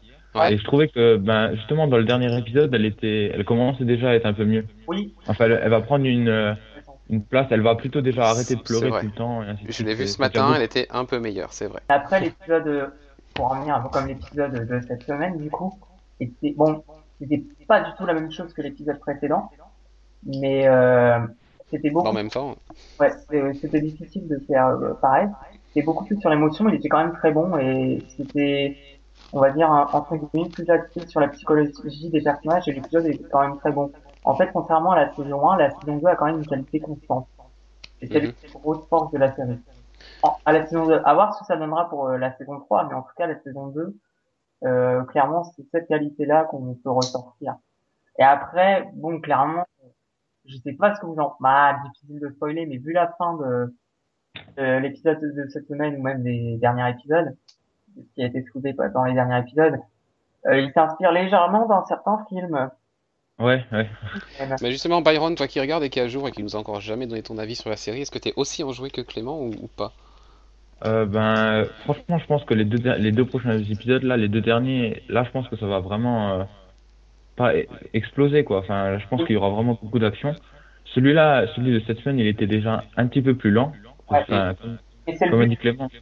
Ouais, c'était plus pour euh, l'aspect psychologique et tout, mais la, le, la dernière scène, crois que, enfin, ça en dit, on voit que les prochains épisodes vont être beaucoup, beaucoup plus centrés sur l'action, je pense. deux, trois épisodes, je crois. Deux. Deux Deux. Ouais, bah, Ouais. là, les deux épisodes, je sais pas ce qu'ils nous réservent euh, pour le season final, mais je sens qu'on va encore prendre une claque dans la gueule. Ouais, franchement, je pense, je pense euh, franchement, euh, la deuxième saison, elle est vraiment réussie. Oh oui, Oui. complètement. C'est jamais venir de la saison 1. Euh, je veux juste dire, le seul truc que je regrette un peu, c'est c'est Roy. Enfin, je trouve dans cette saison, j'aurais aimé le voir un peu plus évoluer, mais là, enfin, je trouve que il a pas énormément évolué. Enfin, Bah, il a évolué Il sur une partie de la saison et là, ça fait quelques semaines où, bah, ouais, il, plus rien. je sais pas, enfin, sûrement dans la saison 3, je pense, quand. euh, Après, ouais, du coup, euh, effectivement, les- la saison est réussie. Mais là, je commence à avoir envie que ça, ça, ça se finisse quand même. Ouais, je trouve aussi 23 épisodes, c'est pas peut-être un peu trop, je sais pas. Je... C'est c'est bien, j'adore les épisodes à chaque fois. Le, la- le final, effectivement, ils savent nous prendre euh, comme il faut. Enfin, on est bien cueillis comme il faut. Mais là, ouais, euh, Et en fait, qu'on passe à autre chose en fait. Bah, en même temps, on peut regretter 23 épisodes, c'est vrai que ça fait beaucoup sur une saison. Mais en même temps, je préfère ça et qu'ils prennent leur temps plutôt que faire un truc bâclé. Bah, moi, je trouve qu'ils prennent pas leur temps, hein, justement, parce qu'on enchaîne les trucs là. Il s'en est passé des choses en un an et. euh, Ouais, c'est c'est peut-être aussi parce que, euh, comme euh, ben, Clément l'avait dit dans, un, dans le précédent podcast, je crois qu'il avait dit que ce qui était nouveau, c'est qu'on on avait le, le grand méchant. Déjà, euh, il connaissait son, son, qu'il- Oui. sa présence euh, dès le milieu de la saison. Ça fait que Mhm. dès le milieu de la saison, on était déjà euh, avec ça en fil rouge. Donc, du coup, ça traîne plus en longueur. Alors que si maintenant on l'aurait teasé euh, 5, cinq épisodes avant la fin, ça, serait, ça aurait été plus. Hmm. Alors, plus. je préfère ça plutôt qu'on se tape des stand-alone où on se fait chier devant certains épisodes qui apportent rien. Là, je préfère qu'il y ait à chaque fois des nouveaux éléments, quoi. Ah bah oui, Ouais, non, c'est- mais c'est clair qu'on n'a pas le Ouais, temps c'est de. vrai que c'est pas mieux temps comme ça. mais-. On n'a pas le temps de s'ennuyer, ça c'est sûr. Bah, c'est l'avantage. La- Cette série-là, l'avantage de nous surprendre épisode par épisode. Et je veux dire, enfin, je sais pas si c'est révélateur, mais t'as qu'à voir les réactions que t'as sur Twitter. C'est assez, Ouais, c'est c'est hallucinant quand même. Enfin, ils sont tous euh, que des retours favorables. en sont- Oui. c'est assez phénoménal, la vie unanime. En fait, sur cette saison, c'est vraiment bluffant. T'as l'impression que tout le monde, bah, attend cette série avec impatience, adore les épisodes. C'est, vraiment très curieux, en fait. Et pourtant, ça fait pas 2 millions de téléspectateurs. Ah ouais. C'est, c'est dommage. Ça- la série mériterait, mériterait de faire davantage. Je, je- je me demande si Laura, euh, le succès n'est pas plus international que vraiment américain sur cette série. Quoi. Honnêtement, je pense. Bah, c'est parce que c'est diffusé sur SW aussi. Oui, aussi. Mais enfin, c'est très bien de la part de CW d'avoir réussi à faire une la série qui fait autant le buzz.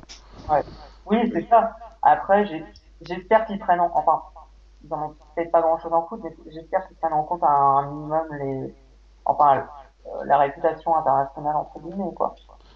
Oui, oui, bah, de toute façon, ça leur permet de vendre des DVD, des coffrets, des trucs après. C'est vrai que le bouche à oreille est quand même euh, énorme. Enfin, de toute façon, c'est quand même une des meilleures audiences de la chaîne. Hein. Si ah bah ce oui, la c'est meilleure. ça, ils sont pas de Je crois que c'est la meilleure. hein. Et là, puis en même, et puis en même temps, ce qui est aussi dans un rôle, c'est qu'il petit à petit, enfin, très petit à petit, c'est qu'il commence à mettre quelques petits éléments euh, de la série de Flash. Ah bah, Ah oui, encore, bah, euh, encore cette Sarah. semaine. hein. Encore Ouais, cette il- semaine, c'était très sympa. Cette Ouais, semaine, elle, elle, euh, par exemple, Felicity, elle, mentionne le nom de Barry comme ça à chaque épisode presque en ce Ouais. Ah bah son Barry. hein. Puis euh, on a déjà un petit aperçu du coup de l'ambiance qu'il y aura dans les per- avec ces personnages-là. Je sais pas après si ça changera par la suite, mais moi déjà l'ambiance commence à me plaît un peu. Je sens que ça va être une ambiance quand même. euh, Enfin, je pense que ça sera une ambiance vraiment différente de, de celle de la série de Arrow. Enfin, Ah bah Ouais, bah, moi, je Ne pense serait-ce aussi, que le thème musical qui a été choisi pour euh, Barry, euh, c'est pas du tout la même orientation. surtout que sur, euh, sur Arrow, ça devient de plus en plus sombre quand même, je trouve. C'est vrai que c'est très sombre. Après, je j'ai pas souvenir. Enfin, dans le comic, c'est quand même relativement sombre, et je pense pas que c'était si sombre à ce point en fait, en termes d'ambiance. Il y a eu des périodes du comics, euh, notamment le début des années 2000, euh, qui étaient très très sombres aussi. hein. Ah ouais? Mais non, Ouais. ça marche plus, ça marche vraiment bien en fait. Et même si, euh, et puis euh, je le répète, quand même le scénario de cette saison 2 est très cohérent. Bon, eh bien, que des fleurs pour, euh, pour Arrow. De plus en plus de fleurs pour Agents of Shield. Ce qui est certain, c'est que dans deux semaines, on se retrouve pour faire le bilan de- de- des saisons de ces deux séries-là, parce que ça sera terminé. et je pense qu'on pourra revenir euh, sur les deux finales. Et on va terminer cette émission aussi bien qu'on l'a commencé, puisqu'on a parlé de Robin au début, on va parler de Robin à la fin de cette émission. Décidément, hein, c'est génial. Byron, tu as vu Son of Batman? Euh, oui, ouais. Euh, je sais pas ce que vous en avez, vous en avez pensé, vous. Moi, enfin, de tous les euh, animés d'ici, je trouve quand même que c'était le, pas le moins, ouais, si, peut-être le moins réussi. Alors, Avec, qui l'a euh, vu déjà? Qui a vu Son of Batman, le Ah, dernier animé? Donc, il y a peut-être que moi qui l'ai vu en fait. Et ça parle de quoi? Alors, bah, écoute, vas-y, Byron, je te laisse le présenter et puis. on- Bah, c'est, euh, bah, c'est quand euh, Damien il devient Robin. Ouais, c'est Ouais, l'arrivée de Damian dans la vie de, Damien de- dans de la vie de Bruce. Quoi. Mais euh, c'est pas exactement comme dans le comics. Enfin, j'ai pas lu le run de Morrison, mais euh, je crois pas que il avait des strokes, non? Il me semble pas qu'il était présent. Je crois pas. Je, c'est, assez vieux, j'ai pas souvenir. Euh, je me rappelle plus honnêtement. Mais du coup, oui, là, Deathstroke est clairement dans l'épisode, euh, dans le, dans le film. euh, Du coup, euh, ça, ça, ça a des petits airs de Arrow, forcément. Enfin, on peut pas s'empêcher Oui, d'y oui. penser, quoi. Bah, par rapport aux comics, euh, il y a une phrase, la phrase que Damian dit à Bruce, euh, enfin à Batman quand il le rencontre. euh, je vous, je vous imaginais plus Oui. grand-père, c'est la même. Oui, ouais, ça, je, ça, je sais. Du coup, Mais enfin, Deathstroke, je trouve. euh, enfin, là, ils l'ont mis, je pense, parce que c'est un peu le personnage à la mode. Enfin, Ouais, peut-être. ils l'ont mis dans Arrow. Il a sa série euh, régulière. euh, je sais pas. Ouais. Donc Mais du coup, enfin- t'es plutôt mitigé sur le film. Ouais, franchement, je l'ai pas trouvé super. euh, Ouais, j'avais déjà, une première fois vu en VF, mais je m'étais arrêté à la moitié parce que je trouvais que bah, rien que la voix de Damien déjà, elle était insupportable. Je sais Et puis, euh, le- et puis Damien, quoi, s'il te plaît. Ouais, Damien. J'ai ouais, vu des morceaux en VF et il l'appelle Damien, quoi. Damien Mais non Ouais, Damien. Oh le viol Ah non, s'il te plaît.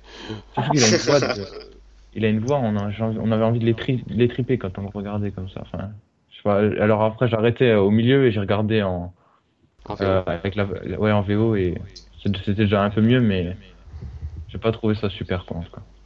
Moi, ce qui m'a dérangé au- dès le départ, c'est toutes ces, ces, ces- ces giclées de sang, ces effusions de violence. euh, C'était un Oui, peu ouais. gratuit, quoi. C'était gratuit. Après, euh, ta- ta- Talia, elle était, enfin, je enfin, elle était vraiment mal représentée, je trouvais. Là, c'était plus euh, une Black Widow que, euh, enfin, c'était Ouais. pas Talia moi. Non, non, c'était pas Talia, non. Et ouais, donc moi, vraiment dérangé par cette violence. Je, je sais pas pourquoi ils ont pris ce parti-là. De... Déjà, hein, Ouais. dans... quand je vous avais parlé dans, une précédente émission de Justice League War, je vous avais déjà dit que, attention, c'était pas très jeune public comme film, mais clairement, on continue sur sur cette orientation-là. hein. C'est Ouais, mais surtout que là, c'était plus, euh, c'était plus de la violence gratuite, quoi. C'était vraiment, euh, enfin, là, il y en avait partout, quoi. Pendant une minute, euh, limite, on voyait que ça, quoi. Ah oui, non, mais la première scène, c'est les premières scènes, ça, abusé. quand même. c'est hyper graphique, quoi. C'est très très trash. Après, bon bah moi, forcément, euh, voir Damien en mouvement, euh, Ouais, Voilà. c'est. Damien, c'est un peu le meilleur Robin quand même. Bah, on aura l'occasion de- d'y revenir prochainement dans, dans une émission où on ne parlera que des Robins. Mais ouais, le, enfin, voir Damian prendre un peu vie, euh, forcément ça m'a fait particulièrement plaisir, mais ça s'arrête là quoi. Enfin, l'ai pas trouvé. euh, Enfin, préféré. S'il devait déjà être animé, j'aurais préféré qu'il soit animé autrement. Sympa de voir Nightwing Ouais, aussi, ouais. aussi, et du coup on voit bien leur relation euh, bah, qui euh, du coup ressemble vachement à celle qu'ils peuvent avoir dans les comics. Et du coup s'ils partent euh, dans les animés sur la même façon, euh, enfin la, la mort de Bruce Wayne et enfin, de Batman et compagnie, euh, on peut avoir quelque chose d'intéressant entre les deux. Mais voilà, c'est vraiment... ça s'arrête là quoi, j'étais un peu déçu aussi. hein. Ouais, euh, pareil. Enfin, je je trouvais qu'il y avait certaines fois des, des fois des facilités. Enfin, on voyait euh, Talia, par exemple, euh, détruire un hélicoptère avec euh, deux trois flèches flèche. comme ça. Ouais. Ça, c'est.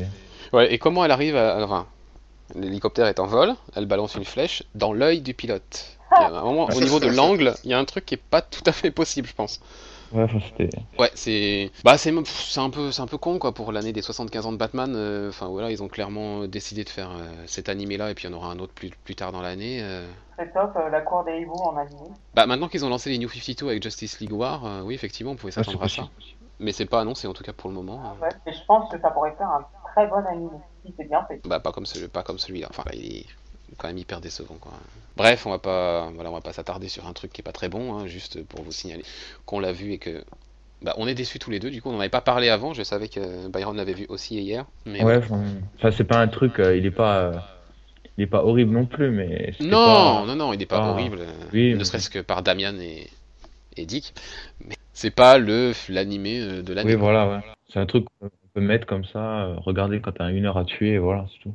Oui, voilà, c'est un petit un, un divertissement. Tu regardes ça pendant. Après, au niveau graphique, au niveau des dessins et tout, j'ai pas été particulièrement gêné. Non, ça allait, franchement. Au niveau de l'animation, c'est voilà, enfin, c'est c'est dans la lignée de ce qu'ils ont fait sur les derniers animés. Eh bien, je pense qu'on peut arrêter cette émission fleuve. Sinon, podcast qu'on a pu faire.